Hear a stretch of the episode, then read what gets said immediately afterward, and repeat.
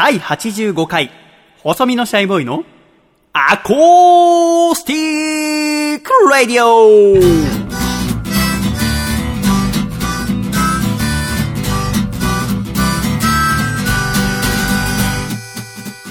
シャイ皆様ご無沙汰しております。細身のシャイボーイ佐藤孝義です。第85回細身のシャイボーイのアーコースティックラディオ。この番組は、東京都世田谷区三軒茶屋にあります、私の自宅からお送りしてまいります。この番組の構成作家はこの方です。どうも、笠倉です。よろしくお願いします。笠倉さんどうぞよろしくお願いいたします。お願いします。ということで、笠倉、はい第85回のアコラジは、2015年11月22日の日曜日配信ということはい。で、いい夫婦の日でございます。そうですね。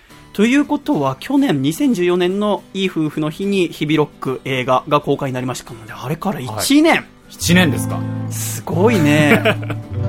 1年ですか。1年、早いですね。早いですね。いろいろ、はい、ありましたよね。まあ、君結婚して、子供生まれて、はい親離婚して、えーね、私のところまで、いろいろありましたけど、はいまあ今幸せならいいじゃないですか。はいで君のところは今いい夫婦で。はい、いい夫婦です。どうですか？奥さんとの状態は。状態仲良くやってるんですか？非常にいいですよ。あ、そうなの、はい。まあ、お互いなんかを、あのー思ったことズバズバ言うんで、うんまあ、ちっちゃい喧嘩みたいなのは毎日のようにありますけどね。笠倉くんから奥さんの方に言うこともあんの？ありますね。あ、そう。は何を言うの？まあちょっと気になったこととかい。は？まあ、そうですね。なんか、ゴミの袋を、あの、まとめたものが置きっぱなしにされてたりとか。どっちの方が綺麗好きとか神経質だったりするの、ああ、多分僕ですね。あ、そうなんだ。なんか、心配性とか神経質のその割に君結構左右別々の靴下とか履いてくるじゃないですか。何なんですか？それ。なんか家、全然説得力がないですけど。家はちゃんとしてたい。いや、外もでもちゃんとしろよ。何自分のテリトリーだけしっかりしようとしてる。いや、確かにそうですね。そうですよね。あ、そういうとこあんのかもしれないね。なんかそういうところだけなんか神経質。あ、家の中ゆっくりできる場所はちゃんとしておきたいみたいな感じかな。そしたら、あっちもイライラするっていう。あ、そっかそっか。そういうとこは。そういう時はどうやってさ、仲直りするの？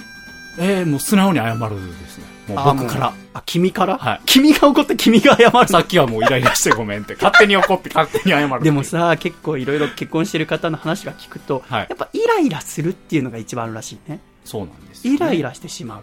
別に相手のことが嫌いとか怒ってるとかじゃなくて、そうなんですよ。イライラしてしまう。イライラしてしまうんですよね。まあ、一人じゃないんで、うん何でもかんでも思い通りにはならないんですよね。はあ、はい。まあ、だからそこは大、だから僕わかんないんだよね。女性とお付き合いとかしたことないから。でも、なんかはい父さんと母さんの喧嘩とか見てて、うん。神経質とかそういうとことはまた別だと思うんだけど、うん女性の方が過去に言われたうん、ちょいとしたひどいこととかずっと覚えてない、ああ、覚えてます、覚えてます。覚えてるよね。はいお父さんが昔ちょっとふ、ふとした感じで言っちゃったことなんで、僕も全然覚えてないことなんだけど、はい。あの、13年前のあのことまだ覚えてるから、いや、もう忘れろや、と思って思ったりはしたわ。はい。引き出しがあるんでしょうね、だから。だから、うかつのことは言えなくなるな、と思う。そうですよ。でもね、まあ、最終的に仲直りできればね、はい。それもいい夫婦だと思いますがそうです。娘はどうですか、最近は？元気ですよ。元気ですか、はい風邪もひかず？風邪はね、ちょっと引いたんですよね。ああ、この秋の初めぐらいで。あ、そっかそっか。咳をちょっとしたりとかしてて、ね。ああまあでも、凄まじい、やっぱ成長ですね。凄まじい成長。あ、そうですか。はいはいとかしてるんですか？してますし、はいまあなんか仕事行くときに、こう、バイバイってしたら、バイバイってこう返してくれるんですよね。手を振ってはい、はいそういうところまで来ましたね。ああ、そこまで来たか。すぐ立って歩き出すいや、な。早いですよ、本当に。ねえは。いすごいわ。本当に健康に育ってほしいね。親戚のおじさんみたいな本当に健康に育ってほしいわ。子供は国の宝ですよ。元気にやっていただければと思います秋でございますそうですねあ。っという間に11月も後半。うん、今年やり残したことはありませんか？皆様。そうですよね。笠倉大先生は今年、なんかあとやっておこうと思うことは何ですか？うんあ、でも秋にちなんだら、うんあの、松茸ちょっと食べたかったなっていう。はあリッチですけどね。ちょっと。そんな食べたい？なんかあの、秋君の年で、あ、でもサンマとかは食べたんですよ。はあ秋を感じるために。はなんかやっぱりご飯は美味しい、その旬のものを食べたいっていう気持ちが、なぜかこの年になって生ああまれてきて。る？僕まだ、はいもし余裕があるなら、お肉食べたいと思っちゃうんだよね。お肉ですか、うん。まあ、お肉は、まあ、いつでも僕もそうなんですけど、さらにやっぱり、なんか今、旬のものあ、っていうのに楽しんでおきたい。なぜかこだわり出すようになりましたね。君食に結構こだわるじゃないですか。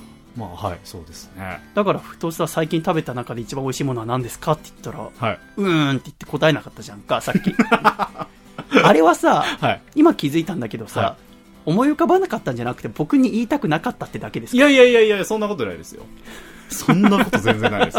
あそうですか、じゃあ最近食べて一番美味しかったものは何ですか？最近はですね蕎麦なんですよ。あそうば。あの僕がすごいお気に入りの蕎麦屋さんがありましてどのあたりに？あの半蔵門にあるんですけど半蔵門。あそうか君東京 FM で仕あ事してるから。そうですね。その近くにあるんですけどあのまあそのしっかりした蕎麦屋じゃないんですよ。その老舗というか座って。チェーン店なの？えっ、とチェーン店でもないんですよ。あそうなんだであのすごい路地の奥の方にあっては一見わからないようなところにあるんですけど立ち食いそばなんですよ。へえ。でそこのスタミナそばっていうのがすごいコシスがあって。タミナっていうぐらいだから肉が入ってるの？肉が入っていあてネギかかって、まあ、ネギがあってっていう、まあ、醤油ベースの濃い感じのスープなんですけどうん。そこにこうつけてうん。つけ麺みたいな感じで食べるへえ。そばうさっていうお店なんですけど。はあうさはいそばうさ。あそばうさ。いいですね、私うさぎ大好きですから。今もね私の隣にはもううさぎがいる状態で、いますね。えー四つ葉もやっぱ秋とかちょっと寒いのか。でもやっぱ夏よりはちょっと涼しいぐらいが好きみたいでうん。かなり元気にしてます、私のうさぎ。そうですね。いいことでございます。今そばで思い出したけど君ってさ、結構さお雑煮とか年始食べる？ああ食べます食べます。年越しそばとか食べる？年越しそば食べますよ。食べるんだ。はい。ちゃんとしてるんだね。はいあの去年までは家族家族なんか冬至の時にさ、はい。お風呂に柚子浮かべたりする？あえっ、とお風呂じゃないんですけどうん。ってうん。あのぜんぜんざいじゃなくてあのそれこそ今言ったお雑煮ですか？うん。の上に乗せませんか？はあ乗せるかな僕。はあんまり詳しくないのよね。なんか乗せるんですようち。はあそうなんですそれそういうのあります。あそうなんだ、は意外にちゃんとする。ちゃんとしてますね 今年越しそばで思い出したけどさ、はいあのさっきこのアコラジの準備をしてる時にね、はい。ふと先のスケジュールまでちょっと見てたら、はい。年内一番最後はいつかなと思って、はい。見たら1、えー12月27日の日曜日が今年の最後。うん。っていうことは収録は12月25日はい。のアコラジ冬祭りはい。の様子をお送りするってことだよね。そうですね。だから、収録は毎週金曜日だから、年始一番最初ははい。1月1日だったんですよ。はい1月1日金曜日だと思って。そうですね。で、僕はやっぱラジオは続けることが面白いと思うし、はい。やっぱ僕は一回も休まないっていうところに、こう、狂気を自分自身にも感じてるから、この呪いというか、これ一回でも破ったら俺自分が死んでしまうような気がしてるから、は休むつもりはないんだけど、はい。でもやっぱ君は別だから、はい。ね、お父さんになって初めての正月っていうこともあって、何も言わなかったら君みたいに仕事熱心な人は黙って1月1日もね仕事をしにここに来てくれて、はい。台本を作ったり企画考えたり、はい。ね、私のつまんない話にも笑ってくれたりするだろうなと思ったから ちょっと、あー僕も優しさ見せようかなと思って。はい。ね、君がちょっとメールのネタ選んでる時にさっき僕君の顔の方見ないで、はい。デスクに向かってちょっと仕事しながらはい笠倉あの今年一番最後の回がはい。12月25日収録で、で年始が1月1日なんだけどはい。年始休んでもらって構わないからゆっくりしてきなよっつったら、はい。あもう当初からその予定です。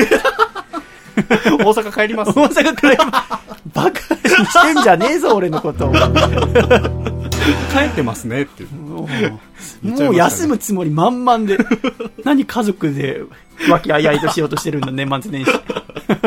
働け、まあ 社会人2年目ぐらいだカレンダー通りに行こうとしてましたね。しっかり、年始ぐらいは休もうってことで。すね。ちょっとじゃあ私も考えますわ。はい。ちょっとね、年末年始は。はい。まあ、まあもう年末のことを考える時期にもなりましたが、ね。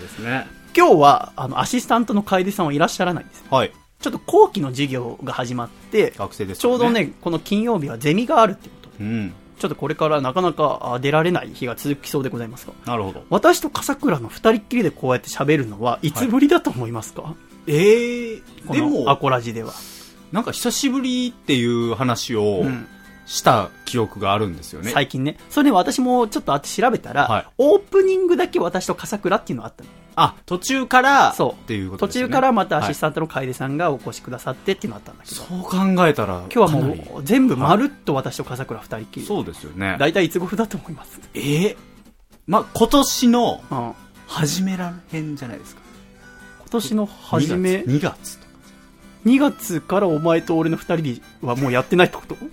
それはないですか？いや、だって横浜にいる時とか、8月、いや、8月の俺ずいぶん前だと思って言ってたのに。よくわかんなくなった。いや、ひどいよね、君の物忘れ。さっきも、ちょっとね、だから、スケジュール僕立ててて、その12月の予定とか見ててね、ちょっと福田博さんに来ていただきたいなとか、はいはいあと笹釜リスコさんにも来ていただきたいなと思ってたわけよ。はいで、リスコさんのおしゃべり面白いしな、みたいなこと言ってたら、風倉は、そうですね、僕もリスコさんのおしゃべり聞いてみたいですし、細見さんと二人でどういう話するのか興味ありますって言うから、いや、リスコさんに出てもらったことあるじゃん、つったら、あ、そうですよね。でも、リスコさんに出ていただいたのは、アコラジ冬祭りと、あとは竹下さんとかと一緒にこう、はい収録ね、過去に撮ったっていうのはありましたけど、細見さんと二人で出てもらったことはないですよね、つって。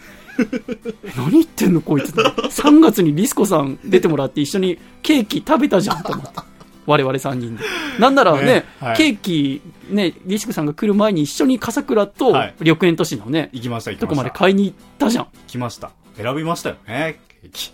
いやでも君覚えてないんだよねここまで行っても君ちょっとポカンとしてたもんねそうですね。きすごいね。やっぱ大変なんだね放送作家ってお仕事。どういうことですか？ちょっと心配だよ。だって24歳でそんだけ物忘いれある。しやいや、まあ、いろいろごちゃごちゃしてるんでしょうね。ちょっと、ちゃんと整理して。い でもさでも結構濃密な時間じゃんや、そうですよ。リスコさんには、わざわざ、まあ東京から、打ち合わせも含めてね。当時私横浜の実家もあったから、そうですよ。全部で4、5時間ね、はいぎゅっと一緒にいていただいて、そうですね。ね、我々ひどいからね、リスコさんにがっつり大喜利させて、そうですよ。で、ケーキ一緒に食べてもらって。はい。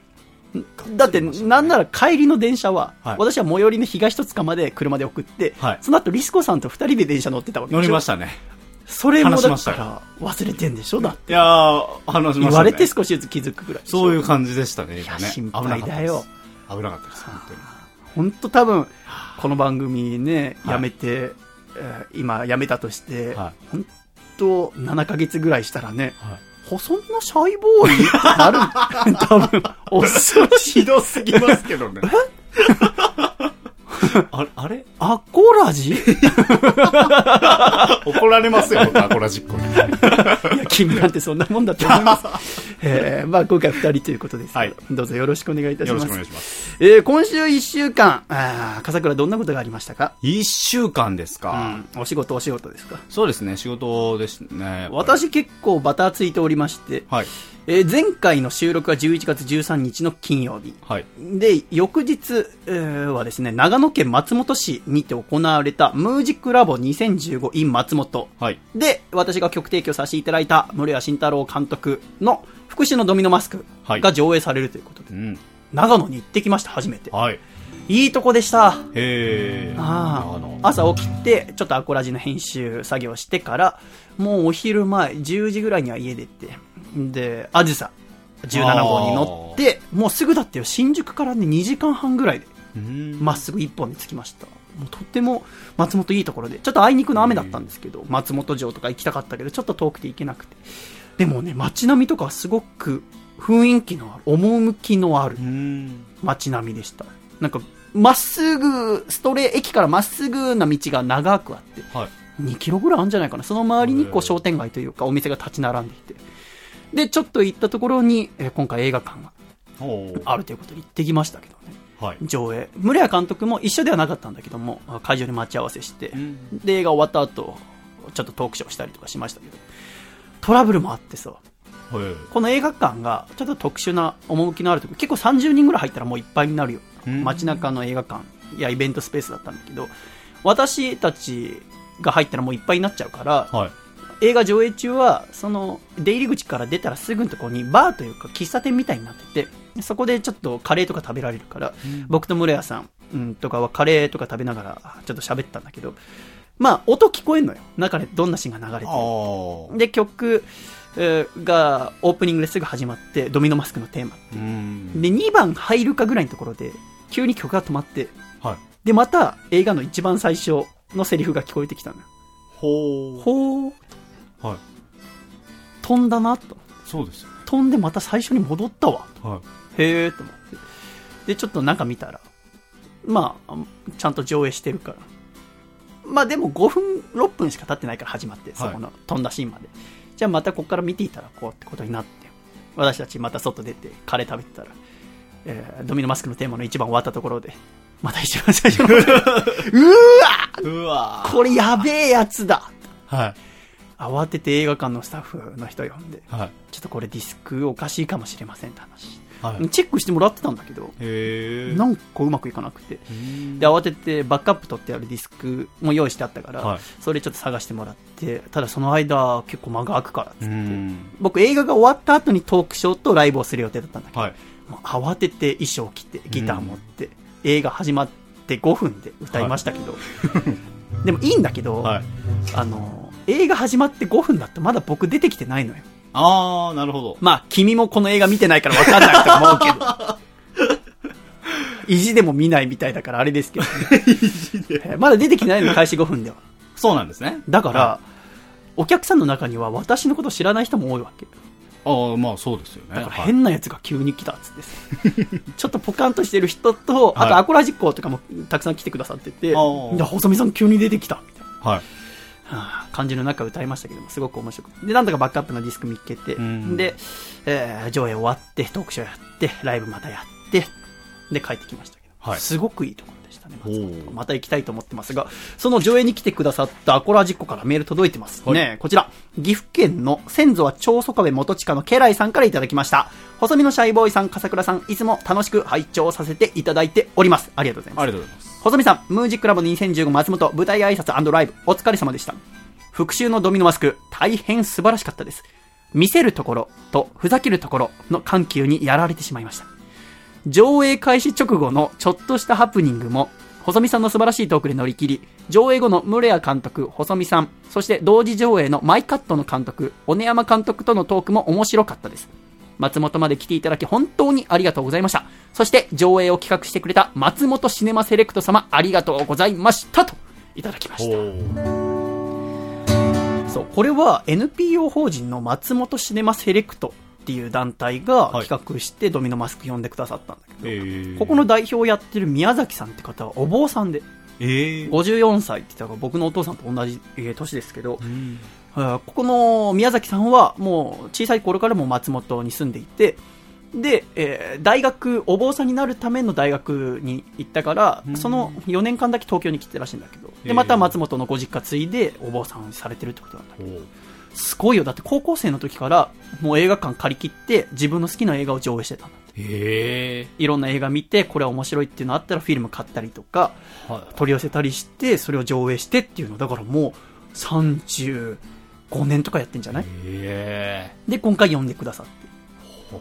で、映画終わった後は私と村安監督、そしてこの宮崎さんと一緒に、えー松本の郷土料理食べさせてくれるって言って、イノシシ、ーキジ、鹿、あーとかのお肉。えー、熊だとえー、熊。一応郷土料理、料理らしくて、はい。松本の長野で、深夜3時ぐらいまでお酒飲んで、ご飯食べて。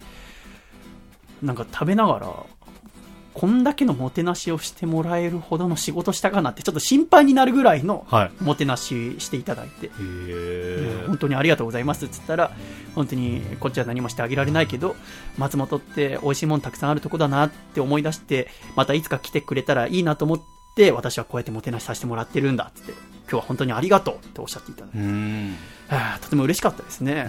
そんなあーのが11月の14日の土曜日でございます。はいで、まあ深夜3時まで食べて飲んで、ただこの日アコラジの編集しなきゃいけないのに前回の。うんでもう、もう朝早くから出てきちゃったから、えー翌日15日の日曜日一番最初、えー6時台のあずさに乗って産地に戻ってくると。へー辛かった。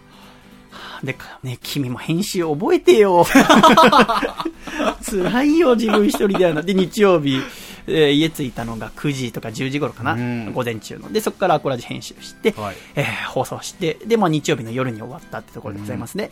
で、翌日11月の16日月曜日は渋谷エッグマンっていうライブハウスにてライブでございますけど、このエッグマンっていうのは、えージュディマリーが初めてライブやった場所でございますね。うんもう渋谷の老舗でございますけども、えーこのドミノマスクのヒロインの、望月美優さんはバンドじゃないもんっていうグループに所属してますけども、そのグループで一緒に活動している天夏ゆずさんなどもね、ソロで歌ったんですけども、そんな中私も歌わせていただきまして、とても楽しかったですね。このライブを企画した鈴木さんっていう女性、私より年下の方ですけども、は、エグマンに勤めて2年半ぐらいっておっしゃってましたけど、うん。多分、このジュニマリのユキさんが大好きなんだよね。はで、このイベントの名前もコズミックボックスっていう、うん。ユキさんの僕も好きな曲の名前ですけども、なんかこう、面白い人、アイドル、えーフォーク、ロックバンド、ラップ、いろいろ関係なく、えー呼んで素敵な時間過ごしてほしいって言って企画されて、うん。で、それに私呼んでいただきましたけども、はあ面白いなと思いました。うん。弾き語りの新しいやり方などもね、えー考えさせられた一日でございましたけれども。そして翌日、えー11月17日の火曜日はですね、ギターを修理に出しまして、ほっていうのも、あ7月ぐらいに私新しいギター買ったのかな？で、えー使っていましたけども、なんかライブ音源とか聞いてて、ちょっと綺麗すぎるなって思ってて。う。ほう。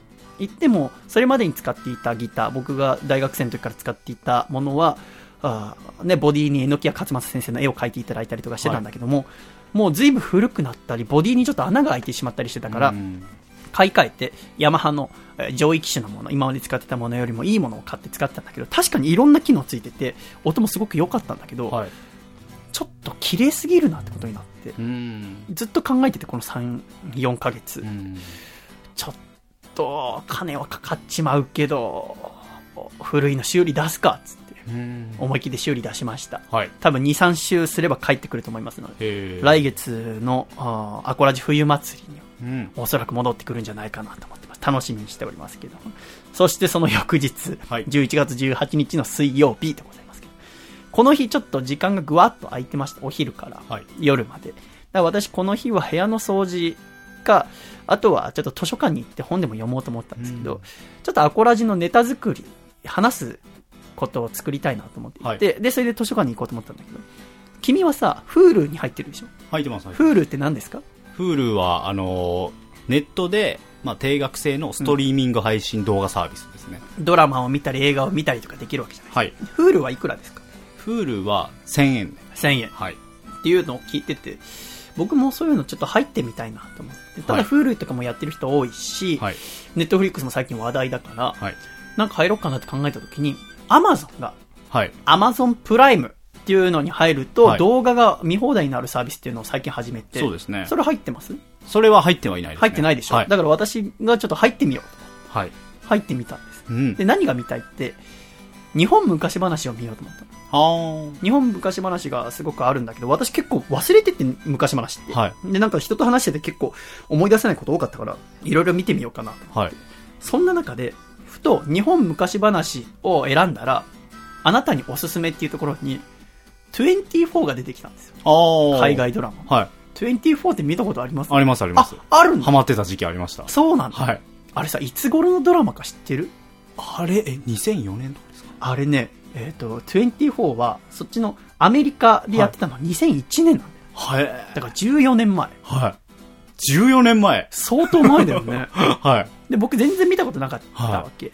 で、結構 Amazon の、そのプライムビデオでも、あ最近、えー、すごく噂になってる、ウォーキングデッドああー、はい。とかね、そのあたりのはい。やつも公開してたから、そこを一回見てみようかなと思ったんだけど、アメリカのそういう連続ドラマ見たことなかったから、はい。やっぱ24あんなら、ちょはいっと面白いっていうか、笑えるかなと思って、24、1話見てみたの。おはい昼の12時ぐらいに。はい。あれは君は好き？好きですね。シーズン何まで見た？僕はシーズン5ぐらいまで見、あじゃあまあまあ見た。はい。じゃあまだ完結はしないところで、はい、そうです、ね。っていう感じはい。で、24っていうのは、えー12時から始まるんだよね。深夜の0時からそうですねはい始まって、で,、えー1話1時間うん。の設定。で、はい全部で24話。はい。だからそれを見ると丸1日になる。そうですね。ね。だから主人公のジャック・バウアーさんは、仕事が終わって家に帰ってきた夜の24時から物語が始まるんだよね。はい。で、私ちょっと最初見始めてさ、その、僕は携帯電話でその Amazon プライムのアプリから見てたんだけど、はい見終わったら次のエピソードを見るっていうボタンが親切にピョって出てくる。はい。ほーんと思って、ペッて押すじゃん。はいで、第2話見るじゃん。はい。はあ、はあ、こういう話か、と思って。あのー、24における僕の予備知識って、はい。ドキドキキャンプさんお笑い芸人ああ、はい。のコントで24のやつがあるじゃない。はい、ありますね。あんなにしゃがれた声じゃないね。もうちょっとなんかスマートな声。そうですね。なんか逆に笑っちゃったけど、はい。でちょっとオーも、バーにやってますからね。オーバーにやってるけど。ど、本当にすまないと思っている。すげえ言うっていう。めちゃめちゃ面そうなんですよ白い。笑っちゃう本。当にもうよく出てくるんですよ。本当にすまないと思っている。迷惑をかけて、すまないと思っている。ためがね、独特があるんですよね。それが面白くて吹き替えで見てたんだけど、はい。はあ気づいたら夜中の3時ですよ。めちゃくちゃハマってるじゃないですか。図書館閉まってるハマってしまったんですね。ハマっちゃったね。だから15話ぐらい見たのかなはあ。携帯で見れるからさ。ああ、そうですね。だからはいちょっと料理作りながらとかでも見れちゃうんだね。入れちゃいます。はあ、びっくりした。次々、次々ね。結局だからさ、水曜日、24見るしか一日しなかったね。すげえ罪悪感、なんか。これでいいのかな。で、この罪悪感を忘れるためにまた次のエピソード見る。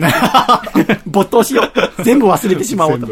さすがにちょっとやばいと思って今ちょっと24立ちしてますけど。なるほど。えーちょっとシーズン、シーズン1見たらシーズン2行っちゃいたくなるでしょ。ああ、そうですね。君見たのはいつ？大学生の時？僕は高校生の時そうだよね。はい多分まあ、そんくらい前でも全然やってるもんね。そうですねどうやって見たの ?DVD かなんか借りて。DVD 借りてましたね。はあ、DVD で借りたらどうするの ?22 本一気に借りたくなるでしょ。なるんですけど、そこは我慢して、あ毎回こう、1個の DVD に2話ずつとか入ってるんですけど、それをこう週に1回だけって決めて、やってましたね。やっぱ強いなお金もないんで、それはあ、そうか、DVD レンタルって最近結構安くなったけど、当時まだ当ね、1本時そうなんですよ500円とかかかるんですよね。したもんね。はい。ひょー、すごいねだ。からもう今のその時代というか、その Hulu とあかで、もうその高校生の当時の僕からしたら最高。そうだよね。それぐらいのサービスですもんね。はい。そんなものはもう、いい。いいね。いや、ちょっと僕怖い。海外ドラマハマってしまいそうで。定額っていうので、うん見ちゃうんですよね。定額サービス、恐ろしいね。あれは、恐ろしい。いや、本当に歯止めが効かなくなりますからね。そんな私、この水曜日ね、24を見るしかしなかったってことで、かなり罪悪感があって。はい。で、なんなら、僕、毎晩、日記を書いてホームページに載せてるんですよ。はい。で、その日、あったことをまあ書くわけだけど、はいその日俺24しか見てないわけ。で、筆ペンでいつもさ、はい書くんだけどさ、はい。一応、なんか書かなきゃいけないなと思って。はい。でもさすがにさ、今日は一日24をずっと見てましたって書きたくねえなと思って。まあまあ。でも嘘は書けねはいえしさ、書かないことにしてるからさ、はい。うーんと思ったら、この日、水曜日は、はい今 TBS に行って、夜は23時53分から、お菓子の家はい。という、アコラジオールスターズの前野智也さんが出演しているドラマが放送されてるんだよね。はい。で、今週から私がその番宣番組に出演させていただいているソウル前野のソウルミュージックっていうのが公開になったんですよ。はい。で、それ見たら、あすごく面白い出来になってて、うんこの番組は、えーソウル前野っていう、えー前野さん扮するソウルシンガーに私が手助けをして、1時間で1曲作るっていううん番組で、今週は、ファーストパニックラブっていう曲が公開されておて、来週からまた新曲が1曲ずつ放送されていくんだけど、うん。これだほう。お菓子の家の番宣番組が配信開始になりました。はい。すごく頑張ったので見てください、みたいな。はい。ああ、仕事したように見えると思って。自分自身を落ち着かせる材料として 成り立ちましたが、はいすごくいい番組なので、ぜひ見てみてください。来週また新曲がアップされると思いますが、うん。途中、まあ、何個かお笑い要素とかも入れてるんだけど、はい。スタッフの清水さんっていう TBS の宣伝担当の方が、はい。まあ、監督役としていらっしゃるわけうね、ん。まだお若い女性なんだけど、はいで、時々私たちに、うんふざけてないで早く作ってくださいって怒って、私たちが旬として、えー急いで作るっていうシーンがあるんだけど、うん。どこまでそのシーンが載せられてるか来週以降わかんないけど、はい。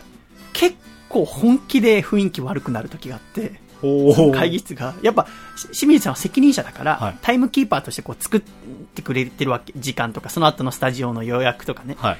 で、1時間以内って言われてるから、1時間で一応収めようとはするんだよ。はい。だから、ここで収まりどころはつけようっていう。びっくりした。前野智也さんが作詞をするんだけど、はい。前野さんが音楽に対して一切の妥協を許さないんだよ。ほう。だからもう時間ですっつって、はい。清水さんがもうやめにしてくださいっつって完成のビデオ撮りますよって言っても、もうちょっと待ってください。もうちょっと待ってくださいっ。て、一番いい歌詞を書こうとするんだよ。はい。それで本当に雰囲気悪くなったことが何回かあって、はい。TBS の会議室の中で、不穏な空気の中、はい。でも僕と前野さんはイギリス人っていう設定だから、はいオッケー完成したよ細身みたいなはい。のをニコニコしながらやらなきゃいけないっていうね。はい。まあ、素晴らしい番組に仕上がってます そこも含めて、う んはい。アラサー男性二人が、はい結構ピリつきながら、ふざけたことをするっていう、一番素晴らしいことだと思います。はい緊張感のある中で、え 新曲6曲作りましたので、はいぜひそれを楽しみに見ていただきたいと思います。で、11月19日の木曜日前日ですね、えーは、新曲を作って、1日過ごしましたという、はい1。週間過ごしました、シャイ。うん今週1週間本当盛りだくさんでした。はい。えー、24見る以外は結構頑張って働いてます。今週も楽しくやってまいりましょう。さてさて、カサクル。はい。先週お知らせ解禁になりましたが、アコラジ冬祭りというイベントをですね、はい。今年のクリスマス、2015年12月25日の金曜日に下北沢ロフトにて開催します。はい。出演は私、細身のシャイボーイ。そして、福田博さんがはい。決定しておりますが、このイベント、とっても楽しみでございます。このイベントの先行予約が、私のアコラジのホームページにて始まりました。はい。ぜひそちらにですね、メッセージ寄せていただければと思います。もう早くも多くのアコラジックからたくさん予約いただいておりまして、とても嬉しいですね。お名前と予約枚数、えー書く場所があって、あと必須ではないんですけど、メッセージを書く欄があってですね、うんそちらにまあ意気込みとか楽しみにしてますって言葉皆さん書いてくださってね、それ見るととても元気が出ますけども、いやー楽しみになってまいりました。はいもう残すところあと1ヶ月。早いですね。アコラジ冬祭り2015メリクリはちゃめちゃ大合唱展。はい。アコラジの皆さんと一緒に大合唱をして、年忘れでございます。はい。笑って歌って過ごそうよ。うん。イベントでございます。ぜひぜひ、皆様からのあーご予約お待ちしております。ワンドリンク込みで2000円でございます。はい。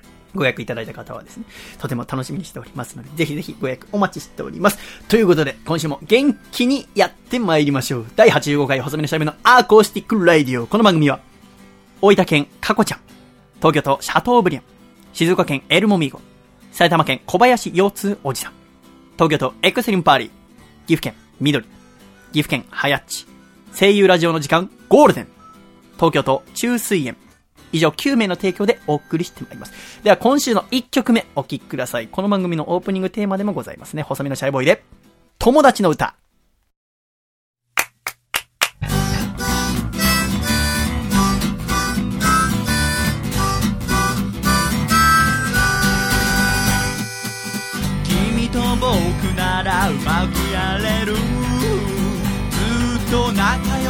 やってゆける Baby どんな困難にぶち当たったって二人なら乗り越えられる。こんな気持ち初めてなのさ。君と僕ならきっと無敵さ知らない人には教えてあげたいな。友達って素晴らしいものさ。ことなら全部知ってる。僕のことは君が全部わかっている。世界中が泣き悲しんでる夜だって。二人なら笑っていられる。こんな気持ち初めてなのさ。君と僕ならきっと無敵さ知らない人には教えてあげたいな友達って素晴らしいものさ Hey, hey!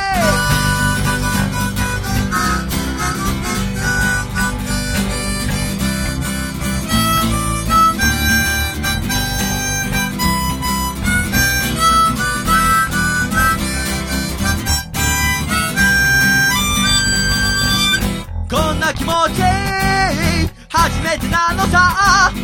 君と僕ならきっと無敵さ。知らない人には教えてあげたいな。友達って素晴らしい。ずっと離れない。僕らは親友。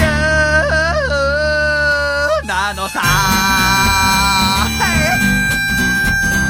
だとだ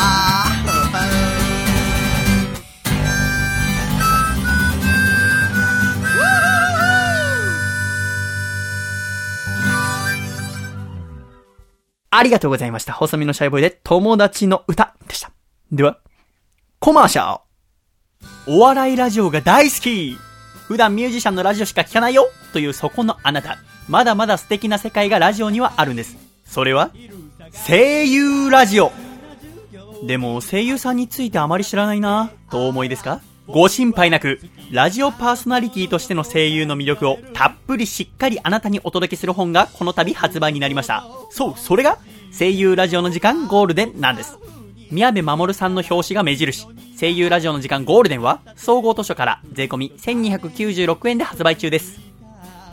ラジオがさらに好きになること、間違いないぜ。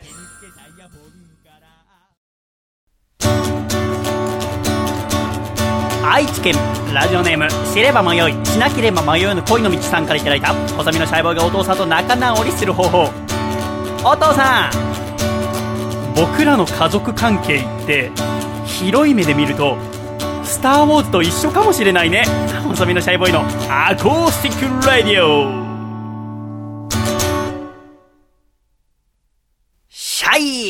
イ第85回細身のシャイボーイのアーコースティック・ラディオこの番組は改めまして細身のシャイボーイと笠倉が。お送りしてまいりますどうぞよろしくお願いいたしますよろしくお願いします。ということで、笠倉。はいこの番組では月に一度のお楽しみはいと称して、月に一回、笠倉くんのフリートーク、はいおしゃべりをお聞きするというのが恒例になっておりますが、はい11月はまだというはい、そうですねちょ。っとお話お聞かせくださいまし。そうですね。まあ、オープニングでもあの、少し話したんですけども、うんこの、まあ、アコラジが配信されてるのが、まあいい夫婦の日、いい夫婦。11月22日に配信されるということで、そうそう。ちょっと夫婦にまつわる話を。しようかなというところで。君たちの夫婦生活について語ってくれるってこと？ああ、まあ、夫婦生活というよりも、あの、いい夫婦の日にちなんだ、ちょっと面白い情報を仕入れてきましたので、ははい。教えてください面白いって冒頭にちょっと言っちゃったんですけども、うん本当に面白いので、はあぜひ、聞いてくださいあ。。そうですか、おしろお願いいたします。心配しかしませんね、今のところ。ちなみに、あの、質問なんですけど、うん細見さんは、うんテレビを一人で見ているときに、うん。あの、リアクションとか、こう、声を出したりとかってしますか？しません。もう、黙って見てる。鬼みたいな顔で見てます。うーだ時々画面が暗くなって自分の面映った時、はいお怖っと思う。全然笑ったりしません。あ面白いと思ってます。面白いと思っているけど、うん別にリアクションはしない。テレビもラジオもリアクションはしない。僕、すごいリアクションするんですよ。だ嫌いだよ、君。だ 前もね、なんか、うちの部屋でサッカー見てる時もね、はい。うん、この選手でいいのかな？とかはい。やっぱそういう、なんか癖なんですかね。でもうずっと実家の時から、ああの、そういうことをしてたので、うん。あの、この間、まあ、西田、僕の、あの、嫁なんですけども、僕の嫁から、うん。あの、うるす、うるさいねんけど、って言われて、へーなんか奥さんはそんな喋んない？もう喋んないので、なんか、いつも、その、クイズ番組とか見たら、うん答えとか、うん。あの、何々とか言って、あ、うんそっちかーみたいな。もう僕これぐらいのテンションで、あああの、喋ってるんですけど。で、も私、一緒に見てる人がいたら話すかもしれない。ああ。逆にこう二人で黙って見てるっての気持ち悪いかなと思っちゃう。ああ、まあなるほど、なるほど。一緒にテレビを見る人なんていないんですけどね。あくまで予想ですけど。今度、パフュームのやつ見ましょう、じゃあ。一緒にね。あ僕が録画しておいた NHK の Perfume の特集ね。可愛いっい。て言いながら、はいああ。見たら楽しいと思うんで。そうしよう。まあでも一人でそういうリアクションする癖がついてるので、はあやっぱりオーバーな感じで、あなんか。会会話したいと思わせるような雰囲気を出すん。と思われてるのか、ちょっと鬱陶しいのでやめ、やめて、みたいなうん。こと言われたんですよ。いや、うんでも、いいやん、別に。うん。もう僕はこうやって育ってきたみたいな ところまで行くわけですよ、やっぱり。で、まあ、お互い文化があるので、まあそうね。あのーびっくりすることが多いっていうか、まあ、ストレスになることが多かったりもするんですよ。それは嫁がやってることに対して対してもっていうのがあって、逆もありつつ。まあ、その例としては、うんあの、初めてシチューを作ってくれた時があったんですね、嫁が。え？シチューを。あ、シチューね。あの、まあ、冬とかよく食べる今、シチューって支える柱だから あ、違う違う。あの、ちょっと関西、関家の西なまりで言ったら中心にはやっぱヒノキの支柱が大切だからみたいな。それはすごい技術です白鵬が押しても倒れないみたいな CM の。シチュー、シチューですね。うんシチューねシチューを作ってくれたんですけど、あの、ご飯、白いご飯をお皿にまずバーって盛るんですよ。うん。で、そこに全部かけるんですカレーですね、いわゆる。はカレーのシチューバージョンで。はいはいはい。で、スプーンで食べる。っていうのが当たり前だったんですよね、嫁が。で僕は衝撃を受けて、うん。これ、え、こんな食べ方しないよねみたいな。うん。え、うちでは普通ですけど、みたいな、そういうなんかカルチャーショックも受けるわけなんですよ。で、まあ僕はそのテレビで独り言を言うっていうところで、うん。あの、まあカルチャーショックをね、受けさせてしまったんですけど、うん。あの、まあいい夫婦の日ということで、うんあの、そういった、まあ夫婦の、まあ仲の良さとか、うん。そういったもののデータが、はああの、この間、あの、まあ、明治安田生命保険っていうところが毎年調査してるんですよ。へで、夫婦の、まあ、その関係、まあ、何パーセント、何パーセントってこうデータを出してるんですけど、うんこの、まあ、20歳から69歳の既婚の男性と女性、1600人に対して、え。うん。あの、アンケートを取ってうんデータを毎年出してるんですけど、今年のものが発表されまして、先日。うんで、それを、あの、見ていると、あ夫婦円満の秘訣うん。という項目がありまして、それについての第1位が、よく会話をする、なんですよ。うん。で、これが、まあ75%なんですよ。うん。で、まあこれは普通なんですよね。そうだね。大会話をするね。会話は大事でしょうね。で、その次が感謝の気持ちを忘れない。まあ、うん、そうだね。書いてあってあまあよく言われるのは、そのありがとうとか言わなくなる。ああ、ずっと一緒にいるとってこと？とか、そうですね。まあもう、頼み事するときに、例えばこう、水が欲しいとか、うんまあジュース飲み物が欲しいって時に、水みたいな。ね単語で頼むみたいはな。あで、。もらってもありがとうってあんまり言わないみたいなうん。こととか結構問題になっていたりするんですけど。で、あと、相手を尊重、信頼するっていう、この3つが上位なんですよね。うん。で、まあ当たり前っていうところはあるんですけど、あの、もう一個びっくりしたデータがあって、うん。これが、夫婦の会話時間なんですね。であ、この夫婦の会話が一番大事っていうのは、みんな分かってはいるんですよ。うんうんうん75%っていうデータが出てるんで。そうだね。でも実際のデータを見てみると、20代から50代の夫婦の会話時間っていうのが、平日、これ、細見さん、何分ぐらいだと思いますか？平日でしょ？だから働いてたりするあ、そうう。です、そうです。30分。おう30分。うん。実は、正解です。ああ、ごめんね。いや、いいですよ。30分から1時間っていうのがあー31.9%なんですよ。ああ。じゃあそんなもんなんじゃない？まあ、それぐらいなのかなって感じなんですよ。はあ。で、でも僕はびっくりするんですよ。そんなに少ないのか。君もっと喋ってん喋ってますね。のあそう。でもさ、だってさ、はい朝起きてさ、は家出るまでって1時間もないでしょ？だってまずそうです30分ぐらいだよね。まあ、その時間は喋らないんですけど、帰ってきてから、あそっか喋ることはあるけどなとか思いつつ、あまあまあ僕がその、結婚してまだ間もないからっていうのも多分あるとは思うんですけどあ、その、君どんくらい喋ってるの大体、平日だいやと。平均す平均すると。るだと、平均すると、でも3時間ぐらいは喋ってますよ。へえ。やっぱり、よく喋ることがはありますね。まあでも、ちょっとした喧嘩も含めですけあ。どね。はで、あの、休日。休日が3時間で出てるんですよ。あ。あそのデータだと。そうなんですよ。はで、それぞれそれが最も多かったという回答が出てるんですよ。で、夫婦を漢字一文字で表すとっていうものも出ていて、あうん。まあ今年の漢字とかありますけど、それのまあ夫婦バージョンみたいなところで、えー 全体でのトップが、忍ぶ。忍耐力の忍なんですよ。やああ、いいね。っぱり我慢とあか、まあ折れる、あ謝ったりとかするっていうことで、あ。忍ぶ？そうなんですよ。でも、あの、これが、愛とかはないの？そうなんですよ。愛っていうのは5年目以内の夫婦だけなんですよ。5年目以内の夫婦では愛とか、はあと楽しいが上位なんですよ。でも、結婚15年目以降に聞くとあ、もうダントツで耐える。まあ、し、死の忍耐あに、トップというデータが出ていて、面白いなと思ってたんですけど、はで、この会話が大事っていうところで、あのーアンケートで理想の芸能人の夫婦っていうのも聞いてるんですうん。で、これが、あの、三浦友和さんと山口百恵さんは夫婦あ。が、これ10年連続トップなんですよ。ええ。もう全世代に。20代とか知らないでしょあんまり。そうなんですよ。知らないなと思って、で、はあ。20代を見ると、あの、北斗晶さん夫妻へがえ来るんですけど、やっぱ全体で見ると、もうその2人がダントツで。へで、その2人、円満の秘訣やっぱ気になるじゃないですか。その10年連続でイメージもいいで。あで、でもイメージいいから円満ってわけじゃない まあまあ、そうです、ね。で、でもその二人がなんか言ってるらしいんですよ。あ円満の秘訣があるああそうやな。で、それをよくよく調べてみると、何なのテレビ番組を見ながら、ああだこうだ言うことって。へえこれ僕やってたんですよね。自然と。だから、嫁には受け入れてほしいです。これは。あの 俺も今思い出したんだけどさ、はい子供の頃まだパークハウス丘の町っていうマンションに住んでた子だから小学34年生ぐらいだったんだけど、夜中ふって起きちゃってうちの父さん帰ってくるの遅いからで休みの日はずっと父さんって俺とか妹と遊んでくれてたりしたからでも家族でも出かけはしたけど、父さんと母さんが二人で喋ってるとこってあんま見たことなかったんだよ。えで、そんな中、小学3年生ぐらいの時に、おそらく熱出したんだろうね、俺が。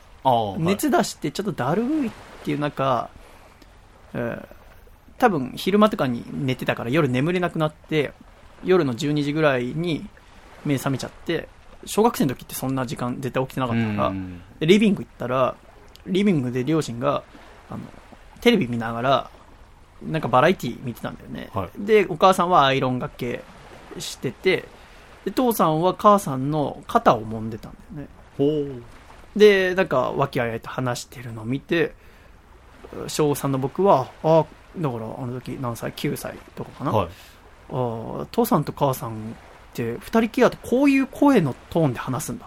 ああ。僕とかの前だと元気に、ほら、高吉よ、お前、お母さんの料理美味しいだろ？とか言う人なんだけど、二、人だと、会社でこういうことあってね、みたいな、落ち着いたトーンで話してたのを、初めてその時、あこの人たちは、あ男と女なんだなって思ったんだよね。はい。それ今、ふとテレビの話を思い出してましたけども、はい。そんな秋吉と澄子が離婚することになりましたね。まあこれはちょっと、あんま話したくないので、はい。そうですね。でも、あの、先週ちょっと言葉足らずだったなと思ったのは、あの、まだ離婚してなくて、はい。これから裁判が始まるんですよ。いや、もうそれは、言わなくていいでしょ。もっと辛い。ええぜひ、えー皆さんテレビを見ながら、ね、ラジオはあんまりこう、聞きながら喋るってことは難しいかもしれないけど、まあねテレビ見ながら、楽しいもんです。楽しく、はい。君と西田も、はい。え仲円満のままそうですね。過ごしていただいて、ああだこうだ言って。よろしくお願いいたします。笠倉さん、ありがとうございました。はい。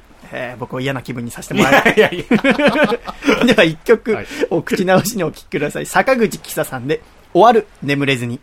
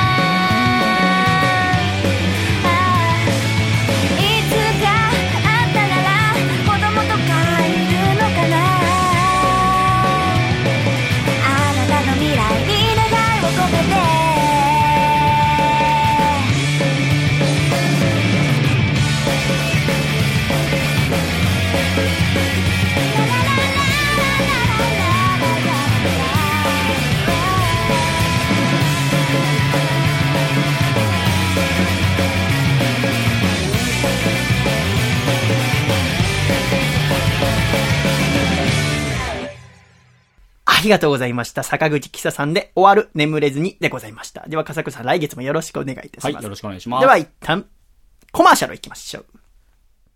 ドミノはまだまだ終わらないムージックラボ2015準グランプリ作品賞、男優賞、女優賞、ミュージシャン賞を獲得した劇場版復讐のドミノマスク。次は全国各地での上映が決まりました。愛知は名古屋シネマスコーレ、京都立成シネマ、北海道札幌ホール、神戸元町映画館、新宿ケーズシネマ、沖縄 G シェルター、長野松本シネマ。詳しいスケジュールは私のホームページをご覧ください。君の心にドミノパンチ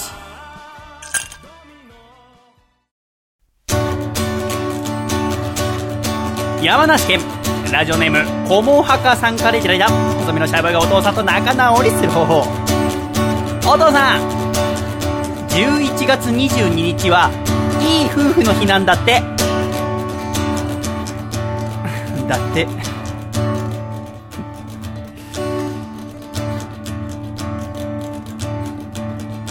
シャイボーイの。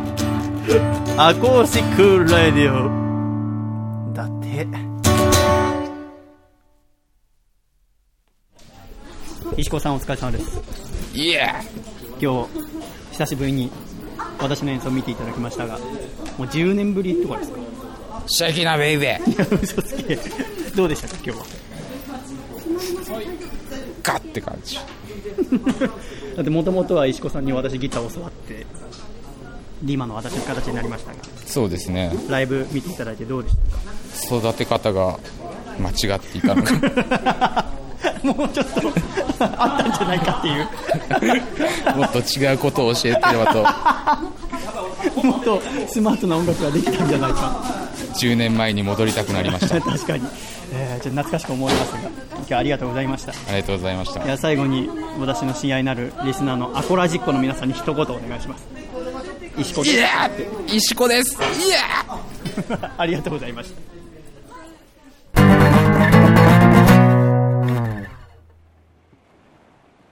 さてさて笠倉。はい。君は友達は何人ぐらいいますか？友達ですか？うん。僕4人とかですよ。うーんはい。え？最近よく考えるんですよ、はい。友達って何ですか？あー、まあ、その、大事に君と僕時とは友達ですか？友達ではないですよね。友達じゃないいやいや、ちょっと待ってください。そんな流れあります。いや、友達そんなまっすぐ目を見て、ちょっと悩んだりすればいいじゃん。まあ、友達じゃねえな。はい。そうですよね。友達、まあでも、その、大事に至った時というか、うんその、まあ例えば、まあ結婚とかもそうですけど、うん結婚、まあ大怪我して入院したとか、うんそういう時に連絡とかをうんする相手とかですか？こっち側からしたあのー僕、それがよくわかんなくて、はいなんか僕、よくこのラジオで一人ぽっちについてよく考えるんですよね。はいで、ラジオって僕はその、高校時代とか全然友達いなかったから、で、中学校の時とかも聞き始めましたけど、あー一人ぼっちの時にラジオ聞くとすごくほっとしてたんだよね。ら。それは、僕はちょっとラジオを友達だとずっと思ってる節があって、うん。で、この年になっても私は、えー友達も恋人もいないって言いながら、でも、それがあんま悪いことだと思ってなくて、で、だって僕はラジオを聞いてるし、なので自分がラジオを作るようになった時に、その一人ぽっちの人に向けてちょっと作りたいなって、あの時中学3年生とかで、なんか、うつうつしていた自分が笑ってくれるようなことを自分でできたらいいなとか思いながらうん。作ってるし、また、今自分より年上だったり同い年ぐらいの人であっても、いろいろ悩みはあったりとか、うん。あとは交友関係が広い狭いに関わらず、一人になりたいとき、一人になりたいけど誰かの、あー優しさとか感じたいみたいなときにラジオってすごくいいんじゃないかなと思ってるから、私は一人ぽっちでいることに全然嫌だと思ってないし、うん。なんなら私が今、普段、えー仕事以外、いわゆる細身のシャイボーイじゃなくて、佐藤孝義でいるときに連絡くれる人なんて、まあ、全くいませんけど、それは全然、うん悪いことだと思ってないんですね。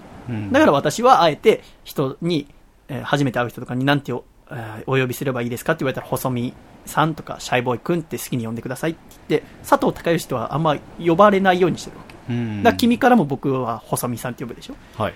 で、シャイボーイ君って呼ぶ人もいれば、シャイさんって呼ぶ人もいて、えーだから佐藤君はいつも一人ぽっちでいようって思ってたのね。うん。で、それが悪いと全く思ってなかったんだけど、でも、うん。この間サプライズの時にさ、はい。細見さんが一人一人っていうのがすごく気になるっていうリスナーさんが言ったりとか、たまにそれを他の人からも言われることがあって、うん。それは、じゃああんまり一人一人って言わない方がいいのかなうん友達が少ないなんていうのは言わない方がいいのかなとか思うんですけど、うん。それはどうなんですか？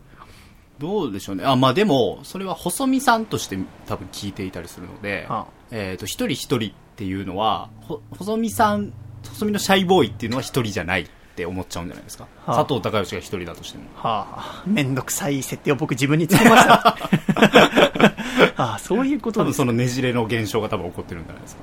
でもやっぱ何かを決断したりとか、うん最終的に何かをやろう、なそうっていう時は一人だと思いますので、うん。そんな人の味方でいつもありたいなと思いながらこの1週間なんか違うか、あのサプライズ受けてから、まあ、2、3週間、うん結構ふつふつと考えてて、その僕放送の中で、えーもう一生一人ぽっちとか孤独だとか言わないよって言ってるんですけど、ちょっとそれだけ訂正させてもらおうかなうんうんって、私ちょっと嘘つきたくないので、一人ぽっちでいることを私は悪いと思ってないし、また逆にラジオ作る上ではプラスのことだと思ってますので、うん。ね、まあ家族、うんまあ横浜の東戸塚の実家もおそらく売っちゃいますので、うん。そうなるともう帰る場所もなくなりますから。でもそれもちょっと私はワクワクしていて、ああ、また一つ一人の意味を知ることができるなと思いながら、うん。いますけども、そんなことを考えながら、一曲作っていましたので、それをちょっと聞いていただきたいと思います。お聴きください。細身のシャイボーイで、ミスターロンリー。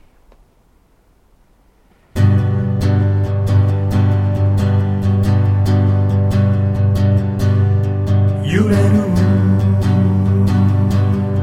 揺れる揺れる揺れる冬の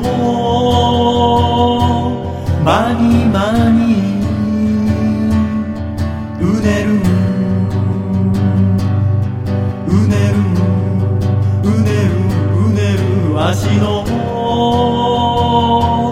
出し先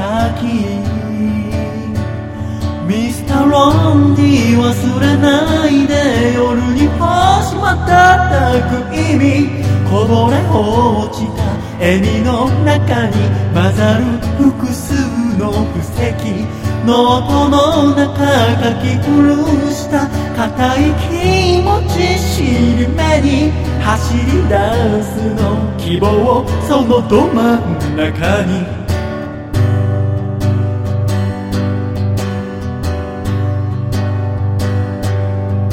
逃げる。逃げる。逃げる。逃げる日々の間に間に。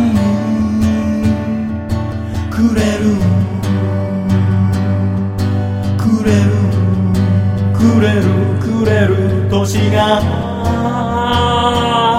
くれてく。一人ぼっちがいいかどうかは私にはよくわかりませんが大切な気はしているんだ。つながりっていう言葉が軽くなりすぎた世界でだからロンリー覚えていて眠れず一人見た朝日悔しさとか情けなさがより濃く見せたオレンジいつの時か笑い合えば全部溶けて消えるから。走り出すの希望そのど真ん中に。ラララララララララララ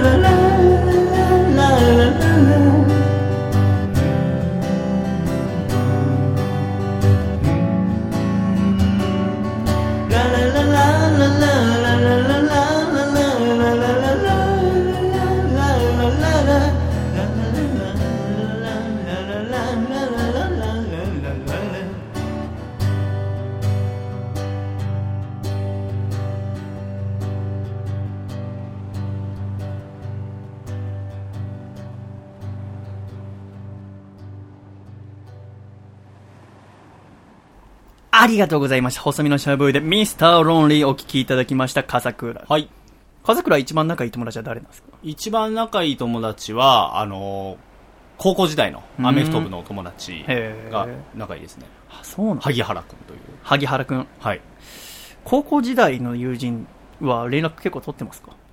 えまあ君まだ若いからあまあでも、最近取りました。あそうですって飲みに行こうって話であ飲みに行ったりとかそうなんだ。君あんまお酒飲めないじゃないですか。そうなんですよ。飲めないくせにちょっと、飲み行こうぜっつって。行こうぜってああ、やっぱ言いたくなるんだね、社会人になったら。